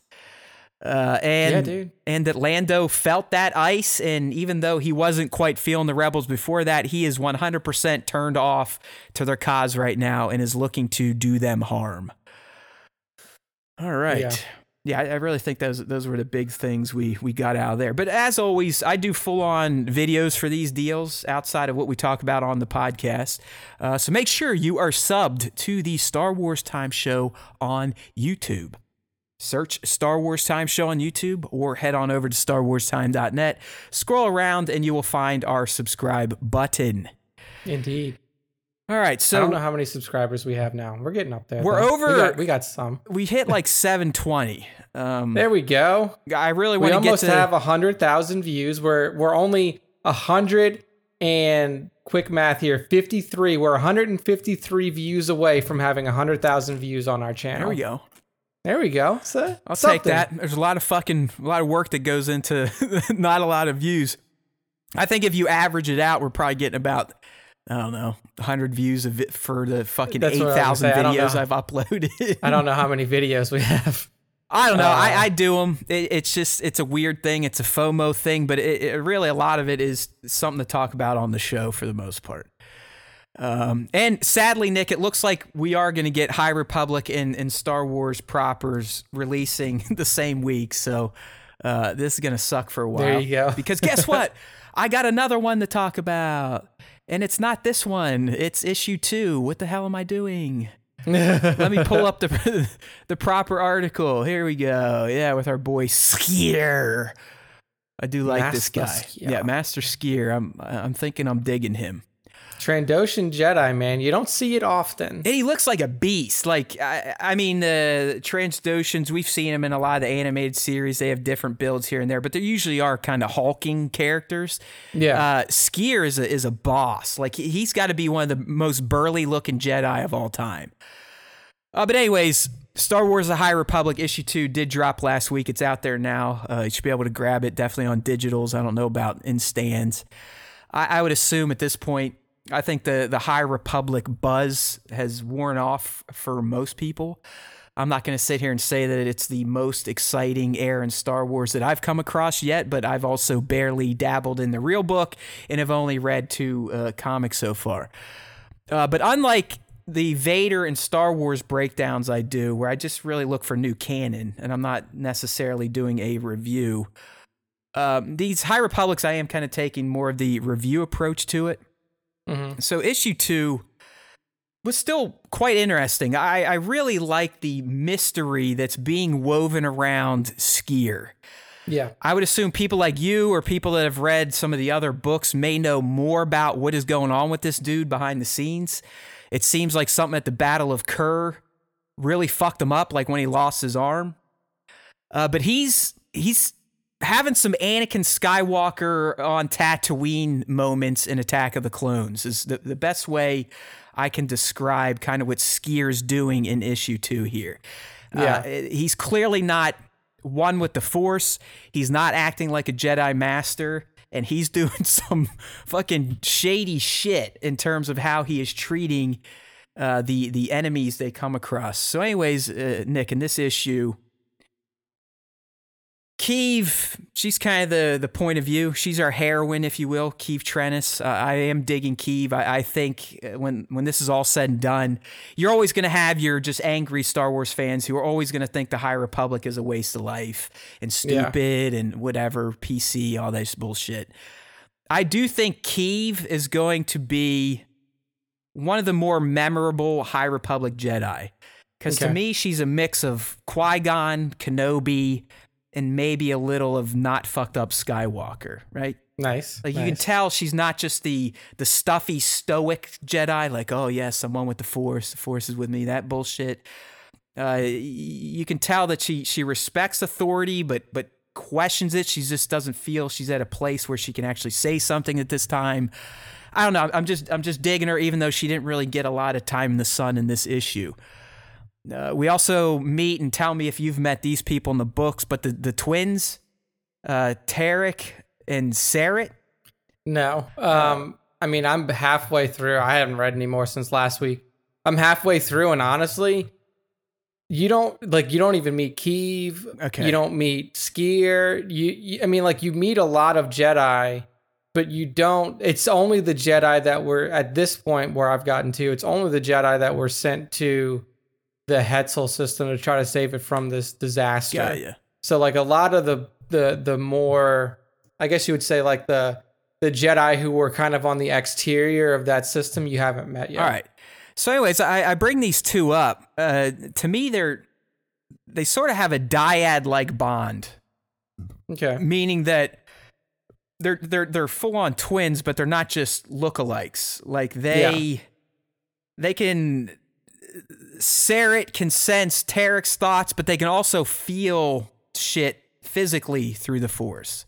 See, that's similar to like a Killick bond that you would see before. But I guess it makes sense because, like, if you're twins, I mean, just imagine the increase in sensitivity. Right. Because Jedi can already feel other Jedi's emotions. Exactly. Even if they're completely unrelated. And they are the full-on annoying twins. Like, they finish each other's sentences. I mean, even Keeve's making thoughts like, man, I like these guys, but they're fucking annoying. It's like, you never know which one you're talking to because, you know, they look the same, but they also are essentially passing conversations to each other. But anyways, really what goes down this issue is they respond to a distress signal and they come upon a vessel that is just fucked up beyond what you typically see in the Star Wars universe. And they breach it. They board it. It's been gassed. And you learn that it's the Nihil. And this is where you start to learn about the type of people that the Nihil are. Apparently, Nick, these people, before they even raid a vessel, gas it out. Like, just fucking gas it out. Try to wipe out as many people as possible. Then come on and slaughter them all. So the Jedi get there. They realize this. But they figure out they're on a hut vessel which at this point in the galaxy is curious to be in this sector, right? Because the Outer Rim just kind of came online, from my understanding. Yeah. Like there weren't hyper lanes open from the core worlds to the Outer Rim yet. So there's a line in it, and maybe it's explained more in the books. We'll get there someday if Nick finishes it. But they essentially say, like, while the Hutts are technically allowed to trade in this space now, it's odd that they're trading in essentially barley. And we learned that this substance is used to make Bacta, which at that point in time was brand new. So there's a little Easter egg you got. Before Bacta, I guess the galaxy was using something called Rejuve. But Bacta was like a miracle cure that just started popping up during the High Republic. Okay. So anyways, this Hutt vessel just gets wasted. There's a big dead Hutt. I mean, he's like, the Nihil like slashed him, shot him up. I mean, they're clearly some fucked up individuals. Dude, like I said last week, they're like the Reavers from Firefly. Yeah, I mean, and this kind of gets Skeer in trouble down the road when he calls them animals to Avar, and she's like, "Yo, dude, chill the fuck out. We're Jedi. You don't demonize the enemy." You know, you can tell Avar is the very Avar. Yeah, she's she hubris is. Type of dummy Jedi that led to a couple more hundred years of that way of thinking that ultimately got them fooled by the Sith, right? Yeah. So they get there, and you know, Skeer and one of the twins are investigating, and boom, a shot rings out, and I think it's Tarek takes a hit, and Skeer's like, "Rah, rah!" Like, I'm telling you, this guy's fucking whacked out. Yeah. And they realize that there's a leftover Nihil. So, you know, Skeer goes looking for it. He's like, "Oh, why can't I sense you?" He's getting fucking pissed. Like, pissed. Dark side Anakin, like Vader before the armor type of angry. He sees the Nihil. The Nihil jumps at him, just cuts him in half. They're like, all right, well, you know, he Jedi, he was being attacked. That, I guess that's okay. Yeah, it called for. But here's where shit goes off the rails. After the dude's already cut in half, Skeer stands over him, and as I say in the video, slashes him to pieces, just like we saw Kylo beating up command consoles in The Force Awakens. Jesus. It was just like unhinged mutilation of a dead Nihil by a Jedi master. All right. Wow. So, like I said, one of the reasons I'm keen to the comic here is because of this mystery surrounding Skeer. Like, why the Jedi master exhibiting dark side tendencies, some would argue even crazier than dark side tendencies. I mean, I don't remember a time where Vader, Palpatine, or Maul killed something and then proceeded to mutilate its carcass. Yeah, they never really, I mean, of course they revel in the defeat of their enemies, but they don't like destroy the body. No, I mean, he was acting like me when I lose my temper shooting toys. Yeah. Like just throwing motherfuckers, breaking shit, anything in my path is getting fucked up. That's what Skeer was doing. Yeah, it's definitely, like, I know that they probably haven't brought it up yet in the comics, but you mentioned in the first comic that he had like organic matter growing on him. Well, he's lost an arm, and it's not in the first comic. They fuck the tease or they spoil it by showing like issue 4's cover, and you can see there's like organic material that looks like trees and shit growing out of Skeer's arm. So he's definitely infected with this Fenrir. Okay, so I'm getting there, and that's part of the mystery, obviously. Okay. So leave it at that. But yeah, I mean, they make it clear to the reader that something's not right with this guy, and it goes back to the Battle of Kerr where he incurred the injury. And it looks like, I don't know if he was in a starfight or what, but something just comes in and severs his arm right at the shoulder. Like, it's just fucking gone. But luckily, he's Transdoshan, and I guess they grow back anyways over time. Who knows? Yeah, I guess they're like lizard people. Yeah, so like with makes a lizard, sense. I mean, he talks like this, like I'm Master Skeer and Sarret and Tarek. Yeah. But anyways, Keeve kind of stumbles upon this little mutilation party he's having. Her being his former apprentice, but because she is a newly knight, he's a master. They're kind of like, hey, okay, I didn't see it. That type of shit, like, yeah. What just happened here? I don't know. Nothing, boss. You're like, good. What? There was something else. You're good, like, master. No problems here. And she's like, oh fuck, we're all gonna die. But anyways, they call back to the beacon, They talk with Avar. She lashes out at Skeer, like I said, for the Nihil, they're animals. Like he's still charged up, Nick. And she's like, calm the fuck down. That's not what a master would do. And he's like, damn it, you're right. What the hell's going on? But anyways, like most Jedi masters, or I don't think she's a master yet, but like most Jedis with great amounts of hubris, she's like, fuck that. I'm still going to send you to this planet to investigate why that barley plant was on this Hutt trading ship. Take one of the twins with you. So she sends a completely unhinged Jedi master on a mission with another Jedi, right? That is not safe. Right. Yeah. They land on this planet. They're talking to these people, and the people want nothing to do with the Jedi. They're like, hey, Jedi, nice to see you, but get the fuck out of here. So you know something shady is going on this planet where this barley material is going from. And we see towards the end that I think it's Sarek gets called into the fields by something. The Force. He sees a Rodian. He walks in, and lo and behold, this big tentacle thing comes out. And they cut back to Keeve, but you get the picture. Yeah. Something just attacked Sarek because his boy Tarek, who's still with Keeve and Avar, he feels the pain. Like he's like, that's that dyad thing I was talking about. And that's where Avar and Keeve kind of talk, and Avar's like, Keeve, you got to tell me this shit if Skeer's going off the rails. He's like, it truly is my fault for sending on the mission. I should have noticed that. I should have sensed that he is not centered right himself. Now. Yeah. But then it flashes back to Skeer. Like she's like, Skeer, check on Sarah, check. And he's running. He runs through the fields, and lo and behold, all that's there is a lightsaber. And that's where things end. So like I said, I'm digging the comic version of the High Republic, mostly because of the mystery around Skeer. I like the character of Keeve, even though some of you nuts are mad that she used a lightsaber on an organic something, and that shouldn't work. I don't know.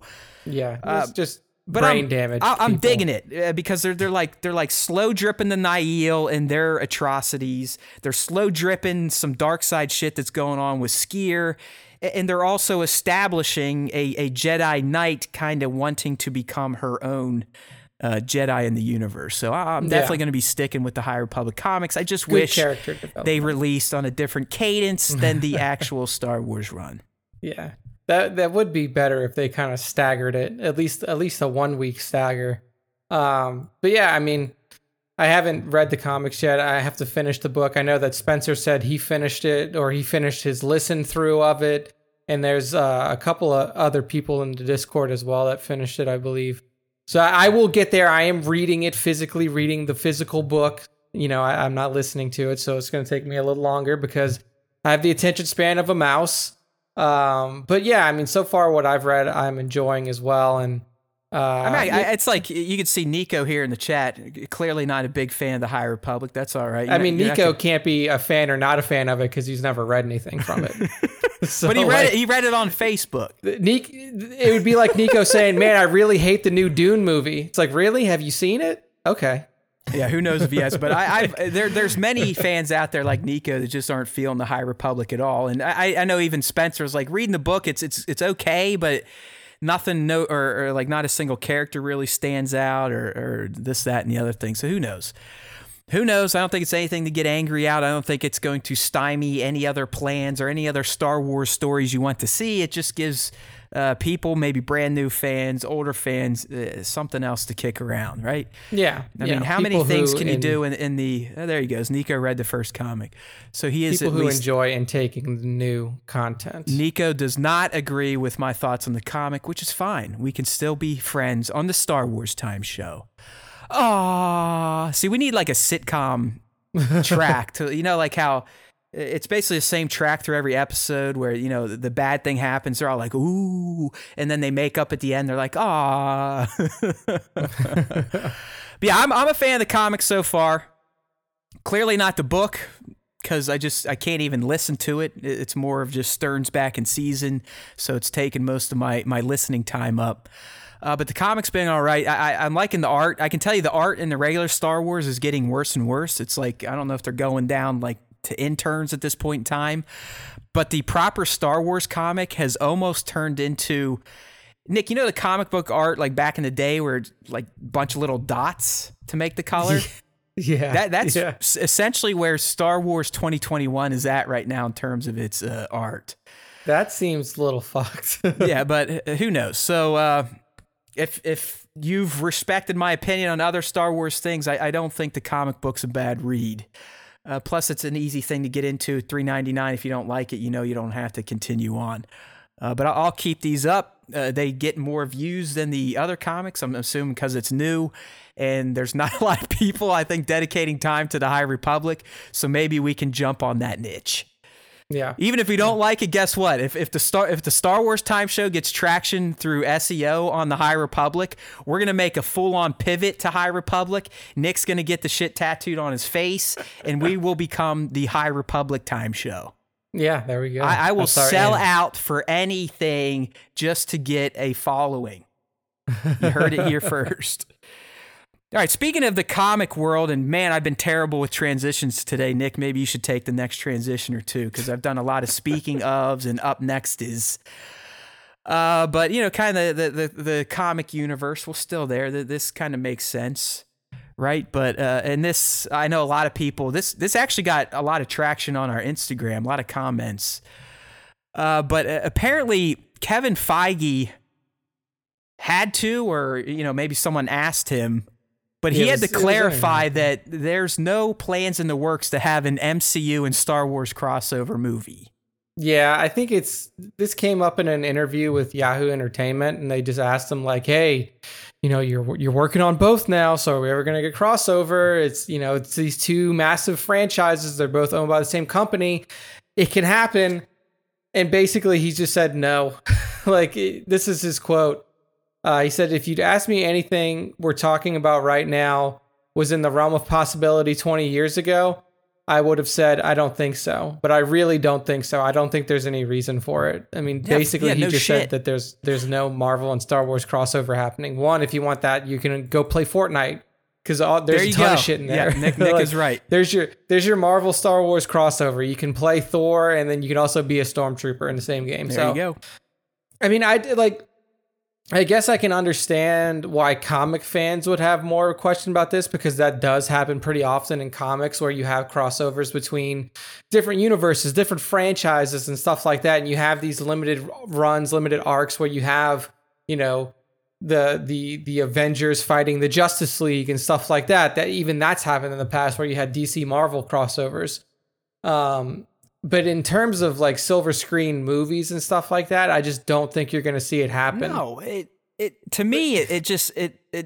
franchise wise makes no sense. Star Wars, it says, you know, a long time ago from a galaxy far, far away for a reason. Like it sets the stage. Even in my mind as a little kid, I was like, oh shit, this is like historical shit. This is old, centuries, thousands of years. Intentionally distancing itself from anything. And it would just like it. I mean, you could maybe the Guardians, because they fly ships, but even that, it just would not make sense. They're two completely different worlds between Marvel's spacefaring characters and Star Wars spacefaring characters. To me, Star Wars is like this old, by the time we come into it, dying out regal galaxy that's kind of on its last legs, about to be reborn after the Empire, to where Marvel, you know, it takes place in our current time. Now, I mean, really, the only way that you could have something like this is through like a Galactus, who is kind of like a galaxy destroyer, and like he, you know, he's terrorizing through the Star Wars galaxy, and then somebody jumps through into our galaxy and asks for help. Like even in that instance, it would still be. I know so beyond disbelief. You're trying to work this out, because it's a mind fuck, because it doesn't work. I mean, it just doesn't. I think if we really try to think this into existence, our eyes will fall out of our head, and you'll see steam coming out of our ears. Yeah, like, it's like it's basically the. You know, you would need like the World Between Worlds, or you would just completely build an alternate reality. Even then, it just I'm lacking the fucking term. There's probably a term for this, but Marvel's worlds and characters and Star Wars worlds and characters don't line up on any level, on tone, narrative, the plots they've experienced, the different types of fantastical shit that happens, like, to me, they're diametrically different. Yeah. To the point that even if you did try to cross them over, people's heads would break, like they just melt, because it does not compute. Like 1010 abort. It wouldn't work. Yeah, I mean, it would. And then just like on a logistical standpoint, like if this ever got greenlit, it would just be like, that would be the cash grab. I know that people think that everything that Disney does is a cash grab, whatever. That's your... That one may finally get me to... That would be become a full Star Wars troll. Like that one, I would act like a piece of shit. Like a lot of people have been acting. There's way... If you wanted to do something like that, fine. Here's what you do. Make a fighting game where it's... There you go. Star Wars or like versus Marvel. A completely slapdicky cartoon universe. And even then, it makes me feel a little itchy. I'm not going to lie. I think Nico, I know he's fucking around, but he has a good point. Like, he's saying Groot is the leader of the Nihil. And if I look to the future and see like the organic plant shit that I think's coming, hey, he may be on to something here. So it's just one of those things where, like, again, like, there's not a lot of Star Wars news happening, so you take a soundbite from Kevin Feige. Exactly. And you put it up there for people to speculate on. The interviewer did a great job. I mean, the interviewer did their work. I'm sure they met to talk about something Marvel, but got that Star Wars bit out of them, and now you got some clickbait for really nothing, for no news, and our two asses are talking about it, so it worked. Us talking about it. And I will say, straight up, that if Star Wars and Marvel clashed... I mean, I think it would be a good fight, but it depends on what era and whatever. Like, if it was the era of the Empire and all you had was the Emperor, Darth Vader, and Luke Skywalker versus all of the Avengers and everybody who was at the end of Endgame, the Avengers would stomp Star Wars hard. I always take the exact opposite. I feel like one powerful Force user could take out... Scarlet Witch is a powerful Force user, and she would rip Luke Skywalker's body in half. Well, maybe Luke, but what about like a Yoda or a Vader or a Chosen One? That's what I'm saying, is like it depends on the era. Right. Like, if you take all of the Force users ever and then have them face the Avengers, then the Avengers lose because of purely being overpowered. But you're thinking there are some one-on-ones. Hey, maybe this is your new battle bracket, Marvel versus Star Wars. Yeah. Marvel versus Star Wars. But I think that in a straight up fight, Scarlet Witch could probably kill pretty much anybody in the Star Wars universe. Are you current? Yeah. Mm-hmm. Your current WandaVision? Yep. And they actually slide that argument in there. I'm sure you picked that up. They're like, well, she did almost take out Thanos herself. Yeah, she was like, she could have killed Thanos by herself if he hadn't called a fucking airstrike on her, which is true. Like, she would have literally ripped him. No, you're right. I mean, she to me is as close to a Force user as it's going to get in Marvel. I mean, the only thing she's lacking is a lightsaber, and I'm sure she could conjure one up if she really wanted. I would say she could, like, because her energy is, like, physically manifested, she could probably just make one. But yeah, I mean, like, it's some fun, it's fun nerd talk to have, over a beer in your basement, or if you're watching... if you're high and you're watching movies and stuff like that. I don't think it ever needs to be realized on a big screen. Keep it to the conversation. And I still think Feige is being saved. I mean, obviously he's being consulted on. I think John and Dave are talking to him like, hey man, what is the best way to have all these separate properties in the same shared universe, but then start crossing them over and ultimately getting to a mega endgame type of event. I think Kevin's helping with that. And he may also be the force behind, if this talk of Ahsoka, Rangers, Mando book are all ultimately, maybe they cross over once a year, or maybe they truly work towards something mega. Yeah. I do think if it's something mega, Kevin could be the guy that kind of handles that. The movie aspect. Yeah, that at least, like, shepherds along the process, because, I mean, just what he did with Phase 3 was so incredible. And if you think about it, like, not all of the movies in there were winners. I mean, Thor Dark World was pretty shitty. Iron Man 2 was pretty shitty. There was some misses in there. But all they're not movies that bring them together. There's still not a single Marvel movie where you're like, if I watch this, I'm gonna vomit. I mean, you can still tolerate them all. I mean, there are some that are like, oh, okay, I'd rather watch another one. But when I went through all my mega rewatches preparing for IW and Endgame, I mean, it's not like, oh, Dark World, I'm gonna skip it. I still watched it, and watching it, I wasn't like, someone fucking poked my eyes out with an ice pick. So it's not like, I don't think they've had any just true piles of shit. Yeah, not since Disney got their hands on it. Right. So I mean, who knows? I mean, I think Kevin's probably, he earns his money at Disney, 10 times over. Yeah.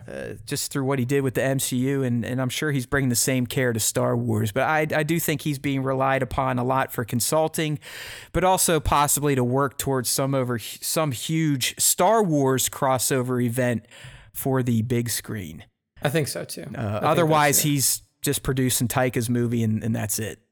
Yeah, I agree. So that's all on Feige. But speaking about crossovers, we got our final piece of news up, and this is a game character crossing over into physical form. You just did speaking of. You were supposed to clean that shit up for us. Oh, well.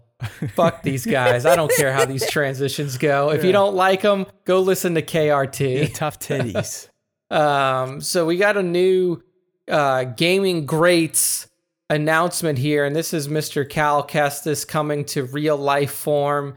I think, Matt, you said that this was like this kind of popped up in the community. Yeah, had some things little excitement about it or something. Yeah, it depends on whose accounts you saw last week when this got announced. I think this was a Friday deal, or kind of who you hang with on Instagram and the toy photography community. But I know, like, the likes, I think it was Black Series Work More or Less. They're like, oh my God, this thing's fucking dope. All the accessories, Cal looks great, and I'm not really denying any of that. I think this is a great package. We're talking about, as Nick said, it's the Cal Kestis Gaming Greats Deluxe figure, which I think you might still be able to get at GameStop for $29.99, Forbidden Planet, and some of those other ones for international or UK. But I think, and I have not pre-ordered this, Nick, so please clap for me or tell me I'm a good boy. I don't think you need this, honestly. No. Here's the deal. I think what really got people excited, it's not so much that it's Cal Kestis, it's the accessories. You're getting a new skin BD. You're getting this little funky thing. What the hell are these things called? A boggling. You get the holocron that you could use for props. You get a little shitty rubber hood. You get a dual-bladed lightsaber. And the figure itself, obviously, if you're a Cal fan, you probably dig it. I'm not that much of a Cal. Hey, EKU Rory, I did not spend money on this one. I promise you. I will show you my bank account. I held strong on this guy, even though last week I had to buy the Kenner Obi-Wan and the Kenner Greedo and the reskinned Qui-Gon, but the Cal Kestis Deluxe, I'm holding strong. So much so that I hope when I click on this, of course I didn't put the pre-order link in for GameStop. I was going to see if he was sold out, which I'm hoping he is. That way I can you got it up there. I got it up there. Yeah, it's under the full box. Oh, there we go. Before Yak Face. Okay, is he still available? He is. Pre-order. Oh, he's still available. Here button. I go. I'm going to do it. There's the button. Boom. Nah, I'm not doing it. I'm not doing it. I mean, I'm learning my lesson, Nick, and I think it's helped that I've actually have committed now. I don't think I'm going to be able to do it tomorrow, but for the past 3 weeks, I've held a shoot, a toy shoot that is not. I'm not going out and executing people that don't agree with my Star Wars opinions. But I think by doing that, it's slowly getting me back into the swing of things and letting me know what I like to shoot, what I don't like to shoot. Nice. And it's really kind of awakened me to how sucked in I got to the FOMO of getting every new fucking release with the idea that I was going to shoot them and post them to Instagram because it was new. Because in the end, in 2020, I think I might have posted 4 of the new figures at this point in time. to my @HeywoodPop account. So why? What is the big draw to get these figures right away, to pre-order them, to go fucking insane, waiting for pre-orders and carts getting dumped out and going, oh, bots! Ah! Black market eBay! You know, it's just like, why? Because it does nothing for me but shave more years off of my life. Like, I am going to have a stroke or a heart attack. That is going to happen. I'm not wishing it upon myself, but through the way I live, my anxiety, my insanity, I'm gonna pop a fucking blood vessel either in the ticker or in the brain. It's probably going to happen. Yeah. I need to start removing some of those fucking triggers. And as sad as that is, buying toys to collect and then to shoot them has become one of them. So let's focus on the Barbies. The pretty ones, the boys and girls. They're great portrait subjects. I just shot my Play Arts Kasai Final Fantasy figures and had a blast. Cloud looked great. Barrett looked great. Together, they looked like pimps. And it was fun. It was not like, oh, I gotta get that new Ahsoka and then line her up with the 332nd and do a scene. It's like, no, just fucking chill out. You got figures. Shoot them. Tune out of this type of stuff. You don't need a Cal Kestis Deluxe, Matthew. I agree. I think that you have plenty enough to go through, and you know, just because it's not brand new doesn't mean that people aren't going to like the shot when it comes out. Thank you. And also, you just don't like Cal Kestis. I don't like he's if this was Luke Skywalker from The Mandalorian, and he was getting his own Grogu style and in an R2 and a different cloak. Fuck yeah, okay, I'm in. Just like I bought that. You know, Disco Obi-Wan looks like a fucking pimp. Even if I don't shoot that figure, I will be proud to display him. And when people go, what is that? I'll tell them the tale of Disco Obi. There you go. And I mean, with this one, I feel like if they did take your suggestion that you gave, you know, a bit ago and just did accessory packs, you would probably just get the accessories. Like you would just get a lot of us would. I think there's a market, and some companies do it. I don't know if it's NECA or Mezco, but there are companies that are like, hey, here's a $30 accessory pack. You get another head, you get a hand, you get some guns, you get this, and this. That's fuck yeah, sign me up. I'll still won't do anything with them. I'll still buy them. At least I won't have to pay as much, bro. You should see how many like city scene dioramas I've bought and have not taken them out of the box. Ugh. Because I'm like, oh, I got Marvel figures. I need to have like a city. Oh, I'll buy that. And literally sitting in the box, never taken out. Hey, man, you can now, you know, resale though. You can resell that. I bought that amazing Smuggler's Retreat from Dakota. Yeah. Dagobah Customs. I've maybe have used it to shoot figures 5 times in 2.5, 3 years. Hey, you know what? I think I may have pulled one of those for your Of course you did. It was my highest like shot. I mean, it goes to show you if I actually take the time and use these nice dios, I'll get more bang for my buck versus as EKU Rory was making fun of me last week when I showed him my setup where I literally had my wife's work table folded out in front of my computer, a shitty desk lamp and some loom cubes propped up, and I was digi-ramying. And I was like, hey, dude, if you're gonna bitch at me for that, you better get your ass on that 3D printer and start printing me off some of these dioramas that this Land Speeder Luke dude is making on Instagram. It's like, why are you even teaching anymore? Just fucking print these things out and sell them for $150 a pop.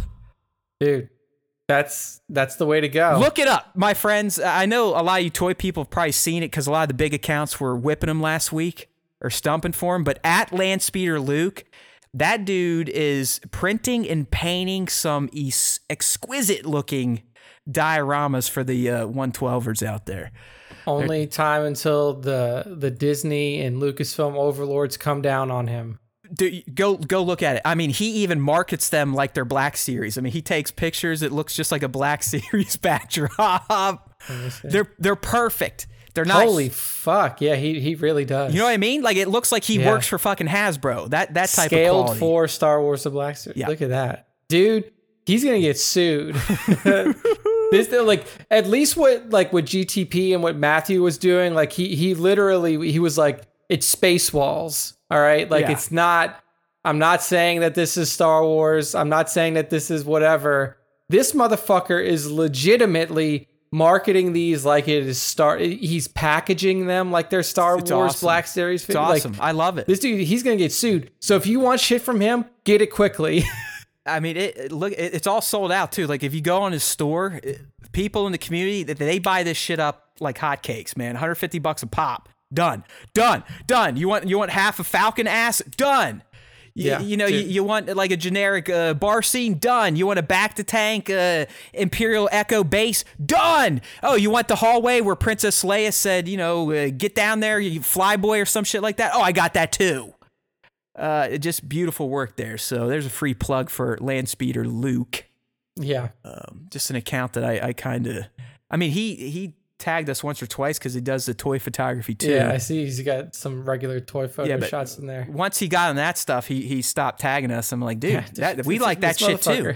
Anything Star Wars. Like I said, we're about to get into the fan segment already. I know a lot of you probably feel like we stole money from you today because we're not going to be going into the 3+ hour mark. This is not going to be if I have anything to do with it, this will not be a 3 hour long show. No, I mean, it'll be impossible at this point. The only thing that can make it 3 hours long if I just fucking keel over and die and don't hit the stop button.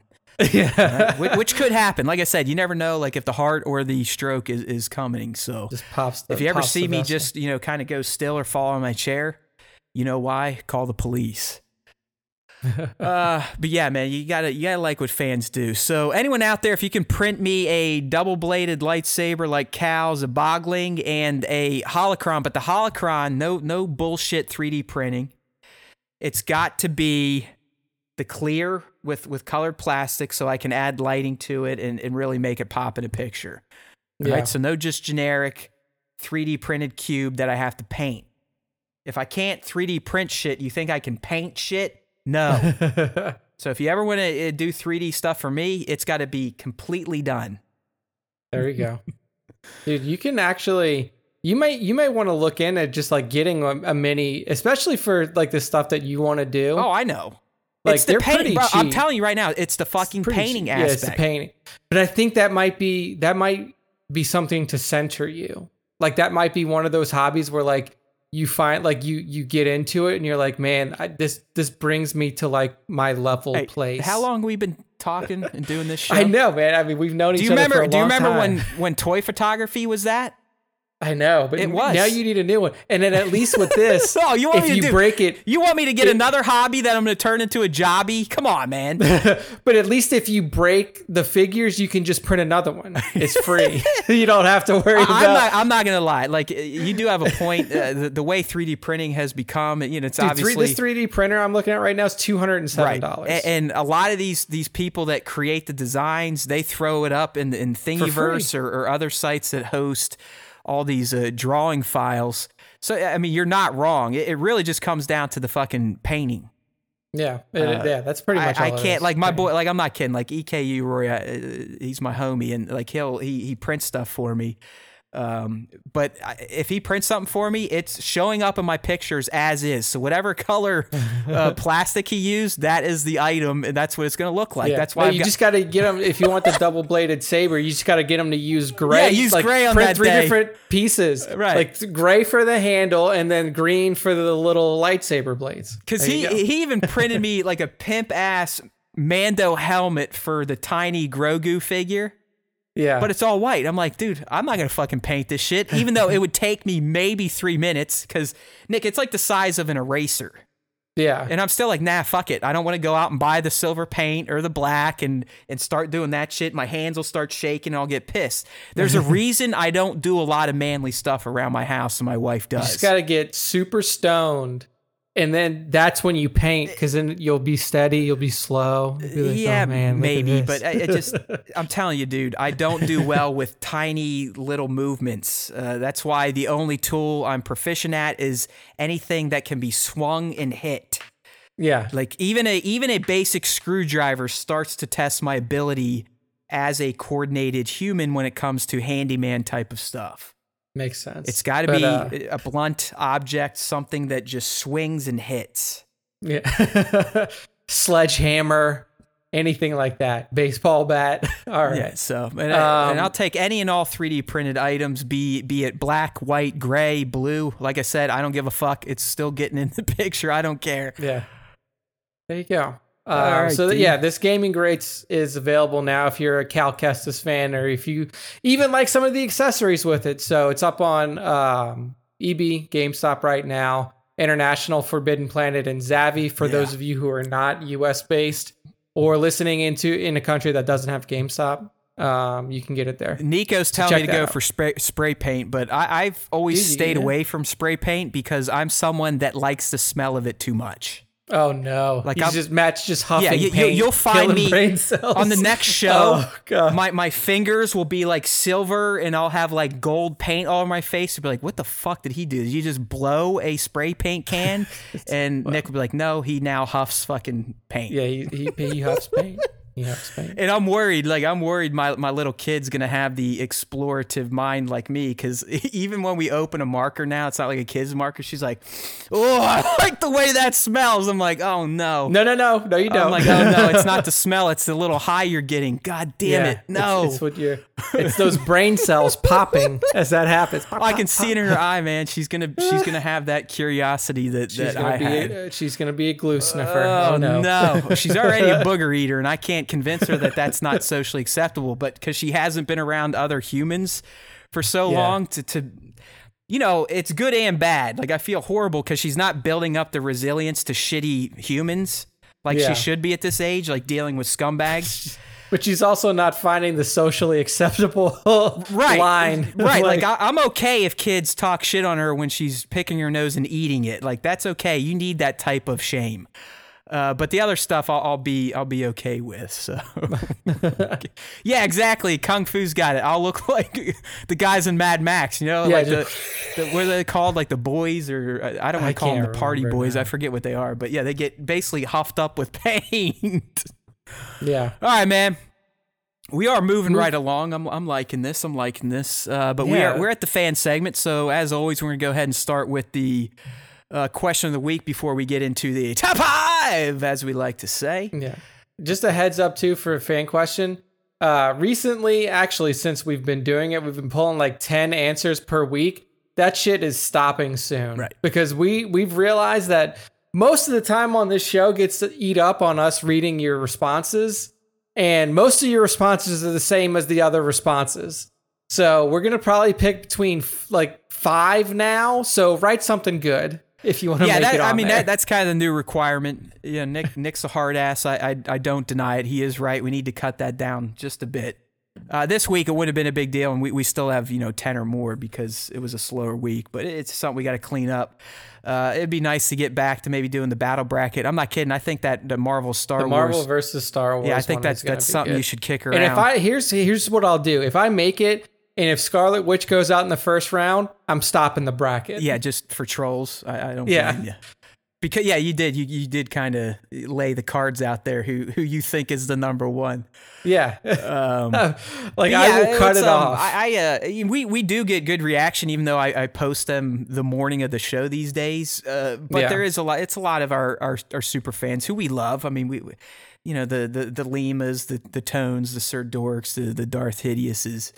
We love all of you guys, and we say your name as much as we need to, but we don't need to dedicate half of our show to it. So, hopefully we'll be picking some newer people, try to convince other non-hardcore Star Wars Time Show fans to get in on it. Yeah, I typically tip everyone off in the Discord on Tuesday mornings to let them know it's there. Once that happens, you disseminate it to other Star Wars-minded people on IG. Let's kind of get a mix of people, get them introduced to the show, right? I'm always asking all of you to go out and be our disciples, to preach the gospel of the SWTS, to try to bring more to our flock. We are the shepherds. You are our sub-shepherds. Okay? So flock it up. But without further ado, here's the last edition of the extended version of the fan question of the week. The question this week was, and I clearly still have animated Star Wars on the brain.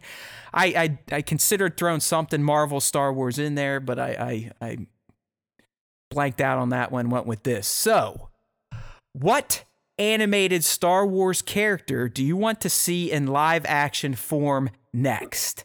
Explain. All right, I'll take some of the first few stories here, Nick. This should be the only one. Like you said to me previously, this should be the only response that we read. Yeah, so this one here is from, it's Danger for Breakfast. I'm not sure what their handle is because, I mean, obviously you can have a name of who you are and your handle. Yeah. But anyways, Danger for Breakfast. They even sent screenshots. It was perfect. Perfect work here. Great way to get yourself mentioned on the show.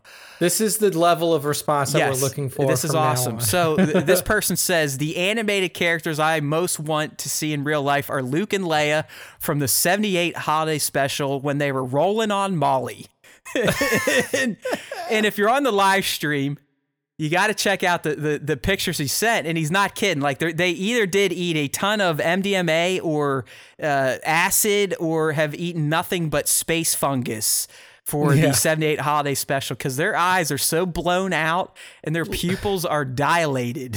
I mean, Luke's eyes in that first shot, it looks like he just ate a whole bag of mushrooms and is like staring into a mirror. Yeah, what he's seeing right now, Nick, is he is seeing the meaning of life. That's that look. Yeah. Like he is through hallucinations, Luke Skywalker has figured out the meaning of life. He's going to give up his quest to take down the Empire, and he is going back to Tatooine to grow fungus on a moisture farm.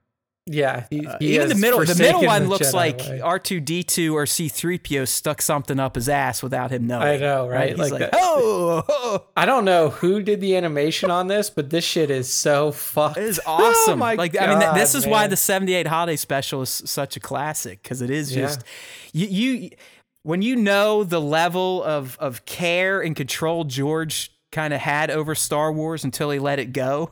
The fact that this kind of got out there is hilarious. Dude, I think that this happened in like the post, episode 4, A New Hope, like explosion, and George was just like, he's like fucked up all the time. Yeah, he had a bunch of offers were coming in. He's like, yes, no, yes, yes, do it, approved, no, go, and then they're like, George, it's a fucking holiday special with wonky looking cartoons and real shitty looking Wookiee costumes. He's like, do I get licensing paid for it? Yes. They're like, yes. All right. Yes, let's Mr. do Lucas, it. Dude. Sign me up. And by the way, make sure to get in Mark Carey and Harrison's contract that they have to participate. Yes. Or they're not allowed in the sequel. Like, he was going to cut them out of Empire if they didn't do this. Yeah. Oh, man. So that was a fantastic. That was great. Answer. Great one from Danger for Breakfast. Up next, this is our buddy SW Black Series Clips. The up-and-coming stop-motion animator I talked about last week. Yep. Even put out a fantastic stop animation short for a giveaway they were doing. So while Nova is in the Discord, he is amongst the disciples of the SWTS. I'm not just blowing smoke to blow smoke. I genuinely appreciate what this guy does with his toys and the art form he has chosen to portray them in. But he kind of touches on something a character we were talking about earlier, and we got a few of these. But he goes with Hondo. We know he's still around up to TLJ, at least because of his Galaxy's Edge appearances. I could definitely see him involved in a Mando episode or the Ahsoka series. Yeah. And 100%, especially because of what I just said. Dave went out of his way, just like he went out of his way to get his wolves into the show on the last season. He went out of his way to make a clear connection between Hondo and Ezra that was unlike any other connection between Hondo and other main characters. Like I said, in episode 14, Hondo's a pirate. He just wants money. He wants jobs that get him paid. Him and Melch, the little Ugnaught he has with him, who's fantastic. But he does say, I will do anything for that kid. So I think Hondo in Ahsoka or Mando, if Ezra if Ezra's coming back in live action form, I will fall on that sword. All right, I'm committing to that. Our sources have said. There we go. But yeah, I think Hondo paired up again with either some of the rebels, Sabine, Ezra, Hera, makes great sense. So we're with you. Yes.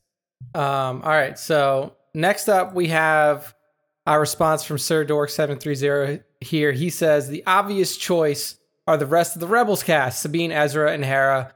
are such important characters to this era of Star Wars and need to have their stories finished. Yeah, I mean, that, you know, Matt was touching on that a little bit just with Hondo, but and we touched on it with the opening segment on Rebels, but yes, I agree that all of these characters... I just want to reinforce that Sabine has a clear, committed dedication to finding Ezra. I mean, she says as much. He told me he's counting on me.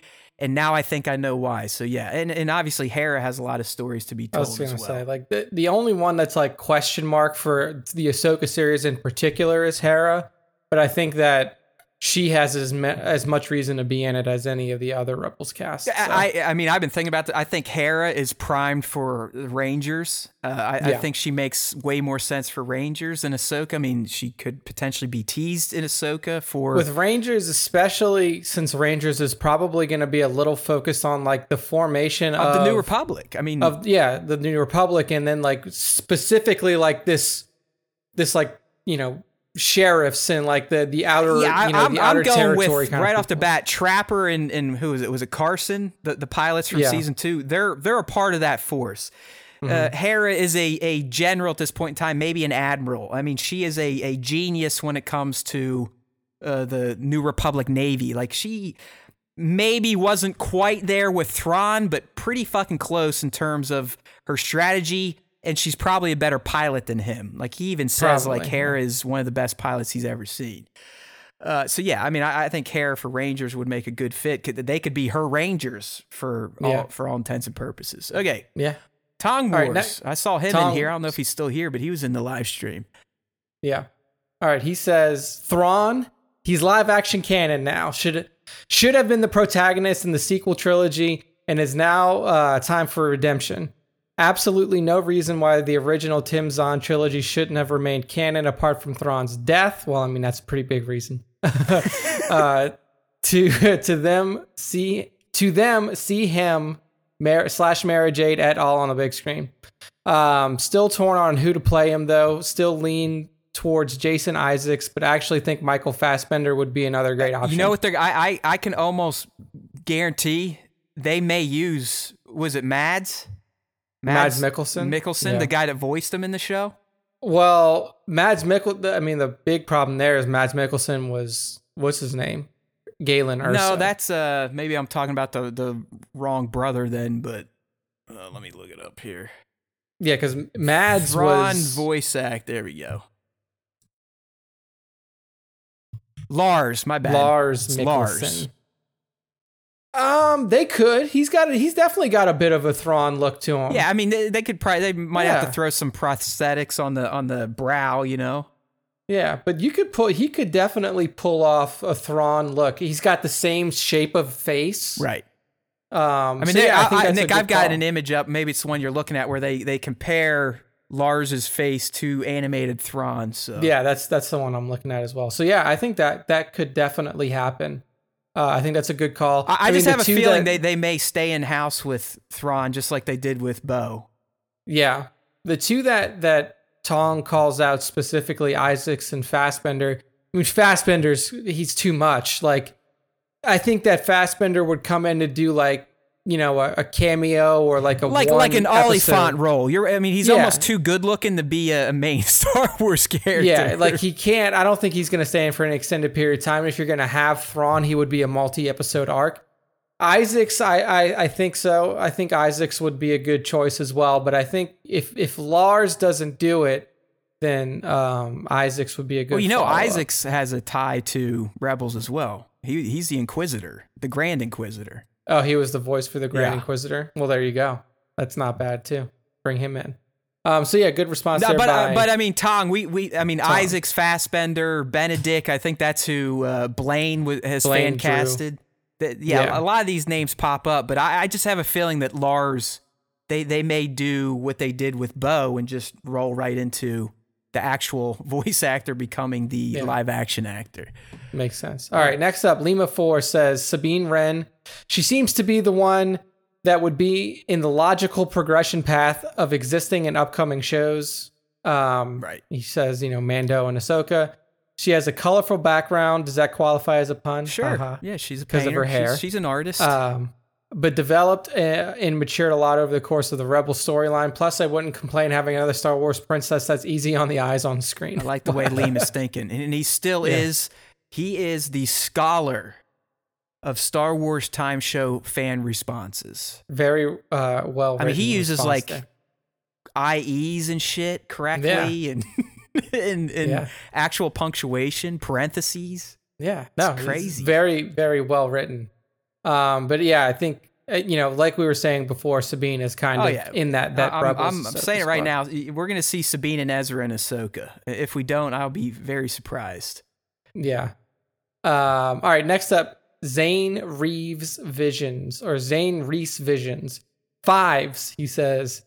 He was a prime example of what an ARC trooper should strive to be like, and it would be cool to see him in maybe a flashback. Maybe we'd possibly see him giving a similar speech that Colt gave to the cadets, saying how his squad barely passed and giving that kind of motivation. He's talking about it's a very, I guess it's a fairly iconic episode in the first season of Clone Wars where you got like this batch of clones that are kind of fuck ups, right? Yeah. And they can't really work together as a squad, but by the end of the episode, some shit happens. Grievous is essentially, I believe, attacking Kamino. They figure it all out. So I know what he's saying.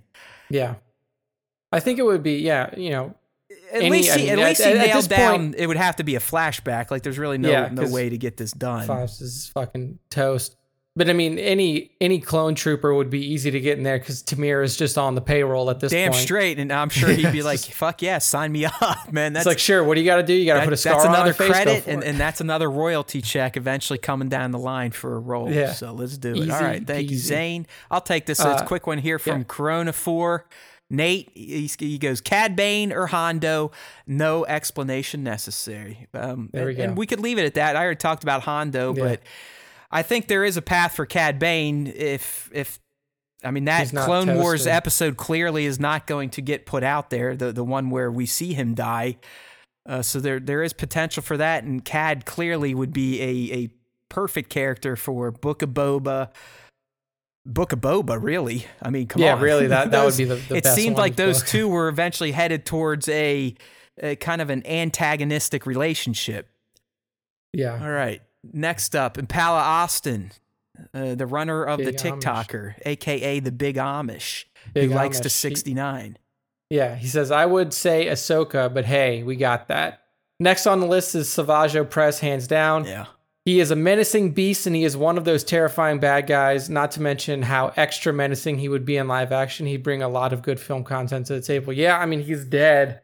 So it would have to be in, like, if you're doing a live action thing within that Clone Wars time period, or if you're working in flashbacks and like a Maul kind of I think someone else propositioned Savage and it'd be great. I'd just cast a fucking rock, right? You know, fucking he's got the shave head, put some horns on him. He's already tanked up. The fuck was I gonna say? All right, delete. Yeah. Deleted. Move on. There's two deletes right, in one cast. This is not good. We got like a run of short answers here. So this is Passage to Alderaan says, Cad Bane for the simple reason I want a figure of him. There's already a figure of him. Well, he is Passage is a 1/6 scale only shooter. Oh, he's going for the Barbie style. Okay, so there's not a figure for him then. But yeah, Cad, we talked about him. Clearly could work in Mando, could work in Book of Boba. Sean Forney, good friend of the show. All of Rebels and Ventress. Specifically Rebels, Ventress, hell yeah. I know Ventress in live action. Our PR associate, he threw some stuff up there about Ventress. He's still trying to get read on the fan question of the week. I mean, he makes some good points. One point that Spencer does make about Ventress is that she's one of these powerful users that wasn't necessarily afraid to use sex, her appearance, to get what she needed. So, and I loved how Asajj was portrayed throughout the Clone Wars. I mean, hardcore disciple of the dark side with Dooku. They turn on her. She eventually almost becomes like a bounty hunter of sorts and helps Ahsoka there in the end. So mercenary. And I believe, I mean, she's still kicking around, right? I mean, Ventress doesn't have a a closed storyline through Clone Wars. Yeah, she's not dead from what we can tell, unless she died in like a novel. Right. I think she might have. Yeah, fuck that. No one reads the books. I don't know. Because there was a Ventress novel out there called Dark Disciple, but I don't know if that took place post Clone Wars and she died in it or not. Taylor actually read that and I didn't. Interesting enough. Hey, look at that. And she was a big fan of it. She was a big fan of that book. It was her and Quinlan Voss, the Jedi, had a relationship together, like a sexual relationship together. All right, GT Rain, Cad Bane, Clint Eastwood's evil space twin. Yep, like talked about that one. Like that. And then Ripik Tan had the Hondo again, the Captain Jack Sparrow of the galaxy. And that is a good way to describe Hondo. Good. Like, he is a pirate, but he's kind of a fuck up. He tries to do the right thing, but in the end, he also always tries to get paid. So yeah, I think that works. Yeah. All right. Next up is from the Angry Jawa. I like that name. Savage Opress again. This is what I wanted to say. So, yeah. All right. Old Architect clarifying. She does not die in the book. Thank you. This is another Savage one, but I think this is what I was trying to relate to you about him, is because what the Angry Jawa says is, if they ever do a sequel series to Solo, Maul, aka Maul, could tell Kira about his life, and Savage could be shown in a flashback. I think that's a great scenario there. Yeah, I mean, fuck.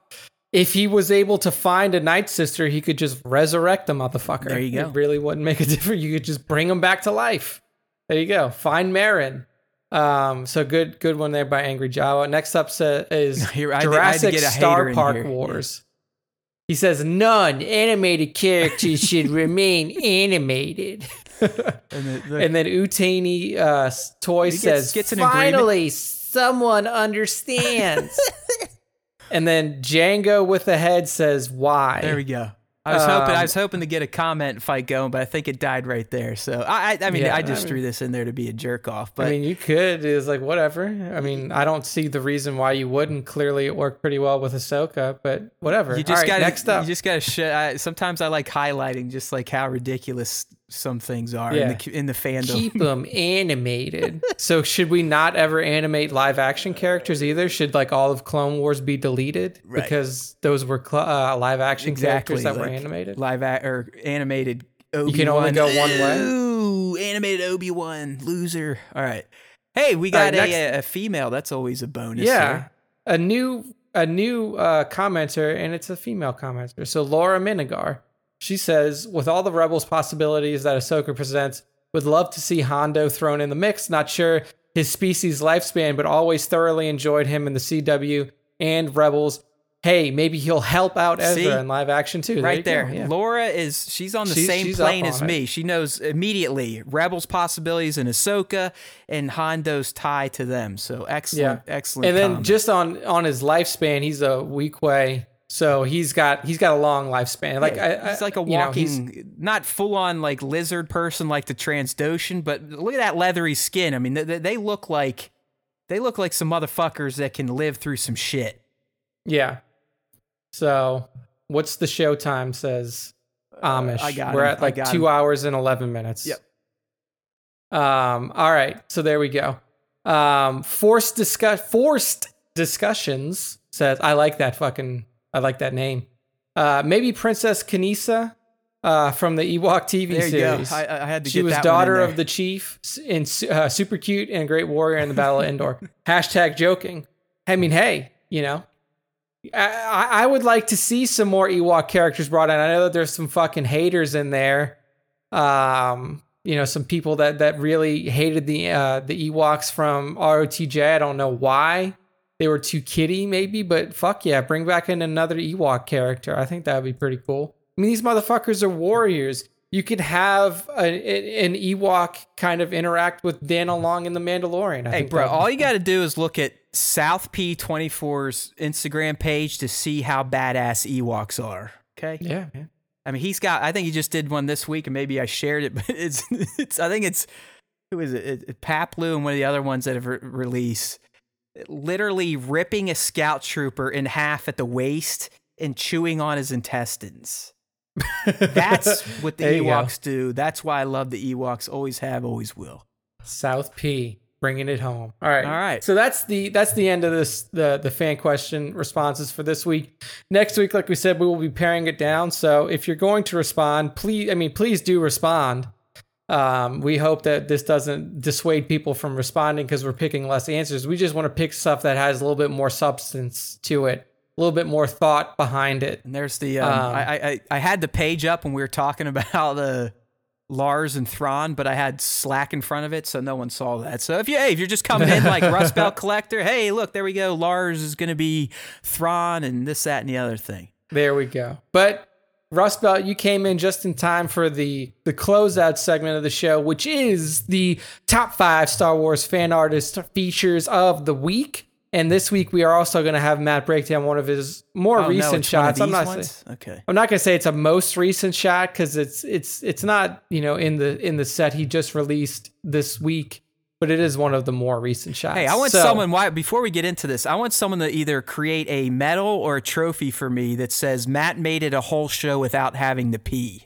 We are flying through that. We're 2 hours and 15 minutes in, and I can feel it. Like the prostate, it's starting to push, right? There might be some dribbling going on, but I'm doing it. I'm not getting out of this seat. This is going to be the first time probably since we did the live streams where I've made it without taking a piss. Yeah. And look, man, this is a good one too. We were trying to keep this one shorter than our usual runtime, and we're going to do it. This is going to be a 20-minute segment here. If we go longer than 20 minutes, somebody shoot me. And he's in Texas, so you better watch out what you ask for. It's like there's a gun just laying in the middle of the street by my house. I don't even know whose it is. It's probably the little kids. Yes, it's the kid next door. All right, so first up for the top 5 this week is @Darth_Bev. I believe this is a first time top 5. Darth Bev has multiple. There's Lord Bev, Darth Bev. Okay, I don't know who's who. They're a part of this, like the Sorry Track Alliance. They're great accounts. Historian, also known as Lord Bev. See? So Lord Bev is the bigger account. It's 17,000 followers. Lord and Darth Bev, they're the most productive accounts on Instagram. I'm talking like 80 shots a week or something. That seems like insanity. But anyway, what we have here is an awesome, like Matt says, awesome. Maul shot. This is using the Hot Toys Maul. Yeah, this is the solo inspired Maul. Yep. And I mean, really, yes, this figure is fucking amazing. Obviously, this is going to enhance the quality of your shot because the quality of the figure is higher. But I mean, even the work that Bev did here with the atmospheric effects, the posing, the post processing, I think the post processing on the lightsaber is clutch. Like that lens flare and the little bits of like bokeh that are coming off of the lightsaber. That's a good call there, Nick. And for someone that doesn't do this, you actually pointed out something that's difficult, at least to my lowly educated post-processing ass.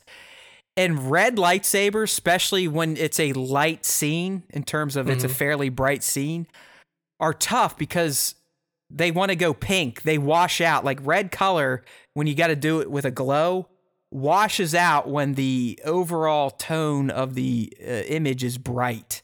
Like this one is. Like you got, you know, bright lights in the background. You got the bright lights over there in the bottom right. So yeah, I mean, there are times where I will spend way too long trying to get a red lightsaber to look the appropriate red in my mind to where I'm comfortable to share it. I've done a few shots of this guy too, and sitting down, and I probably won't share them now because Darth Bev did a better sitting down shot. I just like Nick said to me, it's the atmosphere. It's almost oversaturated atmosphere where it's even washing over the subject's face, kind of washing it out a bit. But I like it. It's like you know, Maul he's been sitting in there, you know, smoking some spice, getting ready to call Kira and be like, "Yo, hey, what's up? What's up? You just fucking wasted my guy. What are we doing?" Yeah, this is right before he calls her at the end of Solo. So good shit here at @Darth_Bev on IG. Well done. Next up is our good buddy, a Sith load of Lego all of his shots are quality, but like, you know, just the fact that he can take these little bits of plastic Lego pieces and make them look emotional and alive. Like this shot here, this is essentially a scene recreation from the end of Clone Wars Season 7, where we see Vader in the snow on the planet where the Imperial cruiser crashed with all the graves of the dead clone troopers there. So, and you see Vader, his saber ignited, kind of looking up in the sky in the snow, covered in snow.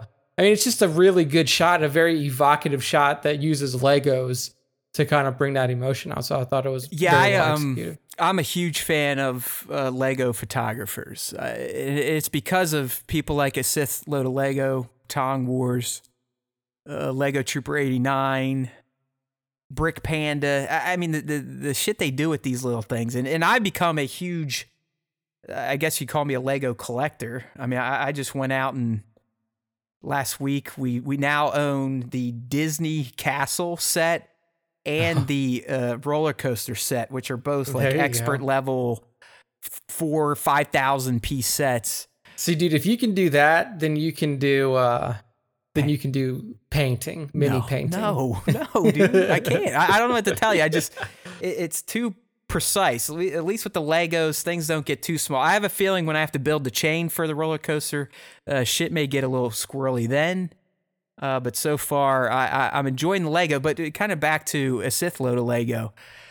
Like Nick said, I mean, these things, unless you buy some of these custom deals or if you rip their arms out and use tack to stick arms in positions you want, I mean, these are as limited in their posability as possible. I'd say Funko Pops are the only thing less articulated than a Lego minifigure. Yeah. And it is just kind of, as Nick said, making these little things feel alive. And that's what I've been telling him. You know, it's a good toy shot when you look at it and you either feel the emotion of the shot or you feel whatever the character is thinking or feeling themselves. And he is not wrong with this, a Sith Load of Lego shot. Beautiful. Plus it's fucking Vader. It's darkly lit. You got some, snow flurries coming down there, maybe some crack cocaine on the helmet. It it just looks great. I love Vader and any version of Vader. I've got a Vader bathroom downstairs where I've Vader dolls. I got a Vader cookie jar that stares at me when I take a leak. I love the guy. There we go. So a Sith Load of Lego with a period between each word of that on Instagram. .sith.load.of.lego. There we go. Next up is Kmerolz, Kmerolzzz on IG. And she's one of our real ass painters. And she did a real ass painting version of the Mythos Obi-Wan figure from, what was it? Sideshow. I mean, and this is just fucking incredible work. Agreed. I mean, this is like spot on to what the actual figure looks like. I don't know if she is also a collector. I don't know if she's, somebody who sees these new figures coming out, if she collects them or if she just uses them for inspiration in her art. But I mean, like, this is almost dead on to the exact pose that Sideshow initially revealed the Mythos Obi-Wan to. So, I mean, it's just fucking incredible work that she did here. Yeah, I'm on her page, Nick, scrolling through it, and what she describes is like some of the inspirations for this shot. As Nick said, it's pimp. I mean, it's a great kind of animated looking Obi-Wan, but done in that Mythos Obi-Wan figure state. Yeah. But what she says, I mean, she's clearly a huge fan. I drew this back when that Galaxy of Adventures animation came out and also when I saw the Mythos figure. So if you're on the live stream looking, this is the Galaxy of Adventures kind of image of Obi-Wan that I guess got her creative juices flowing then, obviously. And then here is the figure. Oh no, this is just the full-on Mythos statue. Yeah, that is just the full Mythos. So it's figure. Like she mixed the look of the Mythos, but using some of the animated, almost anime style of Galaxy of Adventures to create the just a fantastic-looking, real-ass art piece of this Mythos Obi. Looking at her work, and then in comparison to the Obi that we see in Galaxy of Adventures. They should just hire her to do the art for Galaxy of Adventures. I know it's different because you have to animate and everything like that. But I mean, her style. Yeah, make her the concept artist or something. Yeah, it fits so well with what they were doing with Galaxy of Adventures. I would love to see like her like, you know, I think they still do those, Nick, but because it's on Star Wars Kids and you no longer get notifications, or they weren't even putting out notifications when it moved to kids. I just don't know when they ever get released anymore. So. Yeah. But I mean, her style just fits perfectly for that type of work, that type of Star Wars. Before we move, I know you're trying to do this for me, but do you, with how popular this version of Obi-Wan has become, do you see Deborah or someone in that show maybe styling him a bit like this, or it's Mythos Obi and then there's Obi? Hmm. Like, do we even maybe in his hovel, do we see his armor maybe sitting somewhere? I think we could. And I don't think that these creators, especially the creators like Deborah and Dave and John and stuff like that, I don't think that they like are oblivious to what's happening elsewhere. I think that they do take heavy inspiration. That's what I mean. Like just like a little egg or a tip of the hat to this version of Obi-Wan that's been out there in this Mythos universe that popped up over the years when, you know, toy makers, comic creators, or whoever needed to get content out there because there was nothing being made. Yeah, I think that they could use it for sure. Yeah, it's like, or maybe they at least, you know, they give him a gaffy stick or a Sand People rifle. Something from this version of Obi, I believe, will make it into Kenobi. Yeah, I agree. I agree. Good stuff. All right, next up, we have another Lego shot, and I love this one. This is from 030079AR. This is from Ray.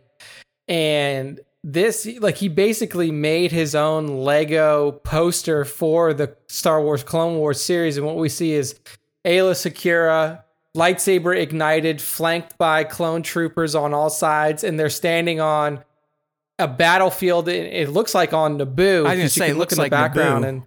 And see like the Naboo style buildings. And there's just like a full battle playing out, but this perfectly posed poster shot for Clone Wars using these Lego figures. I mean, 100%. This is just fucking incredible work. Yeah, Ray, he is a master of the practical setup, but then enhancing the living shit out of it in post with the digital stuff. Mm-hmm. I would imagine he might have had Isla and the troopers, and then everything else is digital. Yeah. Just like super intense looking Lego scenes, usually action oriented, just very dynamic Lego shots for, again, very static little plastic figures. Yeah. They almost look like the cartoon, like Lego show, right? Like I was like gonna say, like cartoon. This almost looks like this is gonna be like a cartoon series, right, or something. That's exactly where I was going, or like a Lego animated series. It's just fucking incredible the way that he can put together these action scenes that look so incredible using Legos. One of the best Lego scene creators, if you will, out there. Yeah, so give him a follow if you haven't already. 030079AR on Instagram. I know I don't know what any of these numbers mean. I don't know if Ray has told us at any point what these numbers mean, but it's weird. Maybe he owns 30,079 assault rifles. I have no idea. Maybe. Who knows? It could be. Last up in the top five this week is Scott Blind at scott.blind on Instagram. And we see Plo Koon here on the battlefield cutting down some B1s. And I really like this shot because it is almost like it's not really like a fisheye lens, but it's like somebody is taking a picture of this action happening. Like you can see kind of like this. Yeah, dude, it's like feathering on the outside of the shot. I know someone that commented on this because I think this one got some decent heat. Yeah, 365. Not enough, but decent. But someone commented like, I thought this was a Hot Toys. And Scott, he's another at Haywood Pop personal fave. The guy, just his shots are always super sharp, crisp looking. Very action oriented. Like he's a great action poser, but I also like the lighting and the ultimate finish he puts on his shots. And this is one of his best. I mean, just a fantastic like swiping action pose from Plo, going after a B1. You got, I don't know if he was using baking soda, flour, whatever to create the, you know, snow droplets or water droplets that reflected in the light. But Scott's just, he's He's excellent at his staging, posing, lighting, and the finish. Yeah, I mean, the pose here almost looks like he cuts down this B1. He's getting ready to like jump off to the side. Yeah, he's still moving. Like, it's like Scott caught him mid-slash, and he's going to either, Jedi jump or Jedi run to the next target. Yeah. And Scott snapped that moment in time perfectly. I mean, nice crisp-looking face on Plo. It's just a badass shot. I mean, Plo, if you got him or if you haven't shot him yet, he is one of the more fun characters to shoot because of his face. His face is so, I mean, it's interesting. It's detailed. It seems to catch light in good fashions. Yeah. But like I said, at Scott Blind, he's another one that I usually have 3 to 4 shots in the 2 feature folder, which I didn't kick off, by the way, because we're trying to get through this. But if you're just now listening, if you're new to this little shit show, the fan segment of the Star Wars Time Show, to get involved, make sure you're following us on Instagram at Star Wars Time Show. And anytime you go to share something Star Wars, memes, collectibles, toy photography, real ass paint, which is art, claymation, stop motion, it doesn't matter. Tag at Star Wars Time Show and use hashtag Star Wars Time Show. And maybe one day you can hear us two non-artistic asswapes talk about your art on the Star Wars Time Show Top 5 Fan Artist feature segment. There we go. This guy gets a shot. This guy gets a shot here. So this is the Haywood Pop Shot Breakdown of the Week. And I picked out I like this shot. I like how it's got a mix of figures in it, and I like it overall. Right. I know that you hate it, but tell us what we see here. I mean, Matt, I'm not gonna say I hate it, but I can see that I made a huge mistake right off the bat. Oh shit! You see how the bottom of the photo? It looks like there's a ledge. Yeah. Well, there is. It's the fucking table. A ledge. Like, I should have cropped that up so it didn't look like there's a fucking ledge right there. So that's issue one. Like, if I was critiquing myself, I'd be like, dickhead, do a better crop. Pay attention. I mean, a lot of times I will shoot and have a bunch of nonsense in frame because I know I'm going to crop it down and get the subject where I need it to be. Clearly, this one, when I was editing, I did not pay attention. So that's the first no-no, because it's like, all right, well, is there like just a fucking cantina on the edge of a cliff these days, or what? Could be. It could be. There you go. Could be a cliffside cantina. There you go. You just made it. So to me, that at least throws me off, because that's all I look at right now. It's my standard vanilla pose, but at this point, that's who Haywood Pop is. I'm not going to apologize. I'm not going to try and make myself feel any worse than I already do about myself and my toy art anymore. It is what it is. I did this. You can tell, or I don't know if you can tell, but in the background, you're getting kind of that dark white light, like almost moonlight coming through. That's because it was dark outside and I was trying to squeeze out one last setup. And by setup, it's like, okay, I'll plop the droid here. I'll plop the Lothcat here. And Cad, you'll go there and I'll stick your hand up on your hat. I like the light. That was one thing that attracted me to the shot, was the lighting. Because it's not like, you don't often see like natural light night shots. Yeah. Because it's hard to get the coloration, and it's hard to get like a well-lit enough shot at that point. So I like it. It's almost like a dusk shot. Like, he's walking out and it's nighttime outside already. I guess I wasn't really making fun of my lighting, because that is one thing I think that I've gotten okay at, is lighting. That's probably one of the things I can somewhat figure out, because it doesn't really require imagination. It doesn't require posing. It just requires a lot of back and forth between the shooting table and your viewfinder on the camera to make sure you kind of have the end result you're looking for. Plus, secret, or I'm sure most of you know this, even if your lighting looks a certain way, the moment you start either spraying aerosol on it or using fireworks, that makes the light change completely. Like an aerosol light on red or on a yellow can make the colors look orange. I mean, you never know what you're ultimately going to get. So I don't typically mind my lighting. It's just, this one, it just doesn't seem, it's not a very dynamic shot. It's like, all right, Cad just walked out of a bar and he's sitting there like, all right, who wants to fucking go? Something like that, whatever. Yeah, but it doesn't need to be dynamic, Yeah. You're not a Jared. You're not a Sir Dork. You're not a you're not a blind. Yeah, I'll take it. I mean, it's like I said, I'm okay. I've come to grips with a lot of my IG stuff. I mean, when is the last time? I'm being serious. You heard me on this show bitching and moaning about my reach or lack of likes. I don't care anymore. I really have gotten over that. I hardly even share on Instagram anymore. I might be good for 2 photos a week, and I think that it's been nice. Because I was so caught up in the toy photography hustle from 2016 really to the end of 19, maybe, you know, early 19. I'm just, it was everything. I gotta have 900 shots on my iPad to process so I can share 2 shots a day, 7 days a week. I mean, that's the cadence I had. Then it ultimately almost ruined me. I mean, I wasn't taking my time. I wasn't trying as hard. It was just get a figure. Oh, a figure showed up. Take it out of the box. Take a shoot. Next figure. Shoot.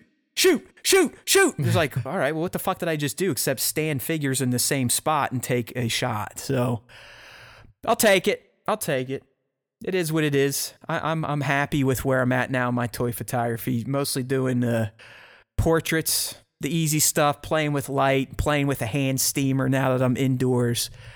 So life is good. I just hope I get out tomorrow, but I don't know if I will. So I might have to bump this week's shoot to Thursday, but I'm trying to stay committed to 1 shoot a week at least. Because it's been fun. Last week, I even brought the little one down with the promise of I'm not going to freak out and yell at you.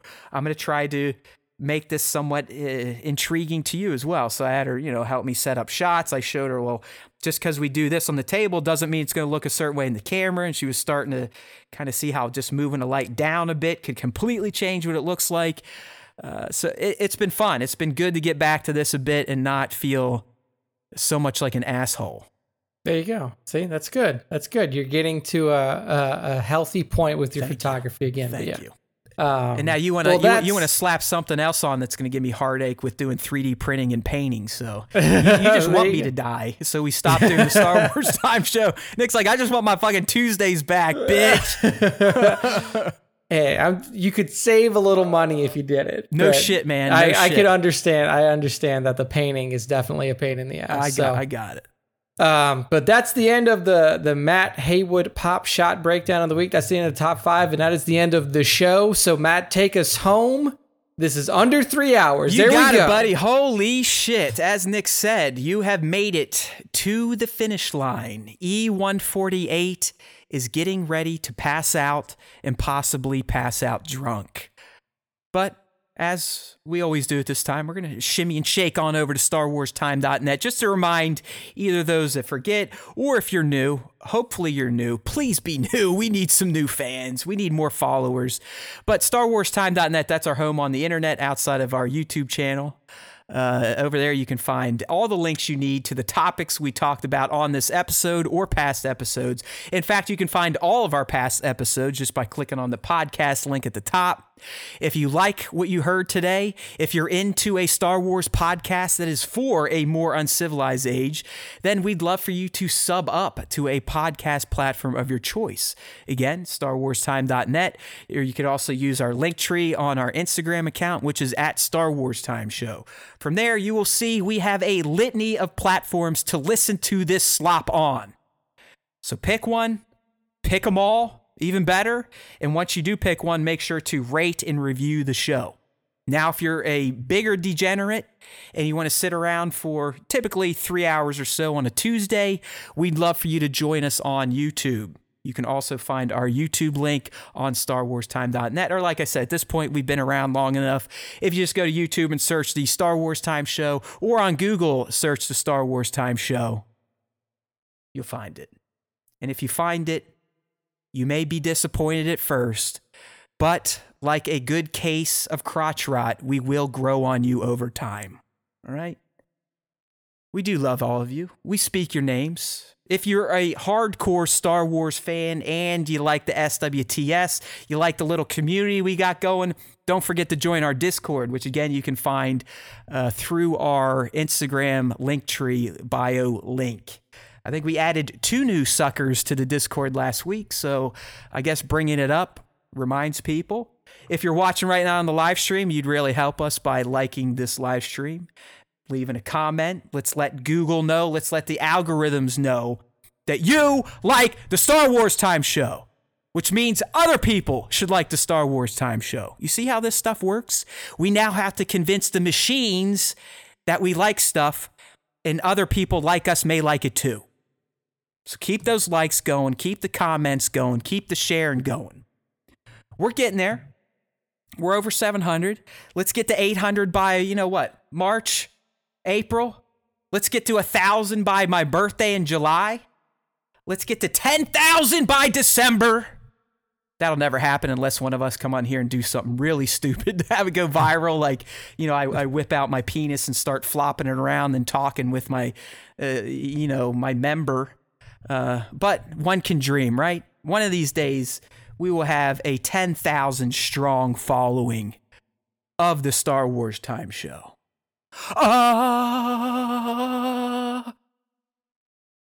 And why, though? Why do we need this following? Well, you guys know it. If you're new, you're hearing it. But there's always time for the Star Wars Time Show. There's always time for Star Wars time in general. And besides, if you listen to the Star Wars Time Show, the Force, yes, even the midichlorians that carry it, will be with you. Always.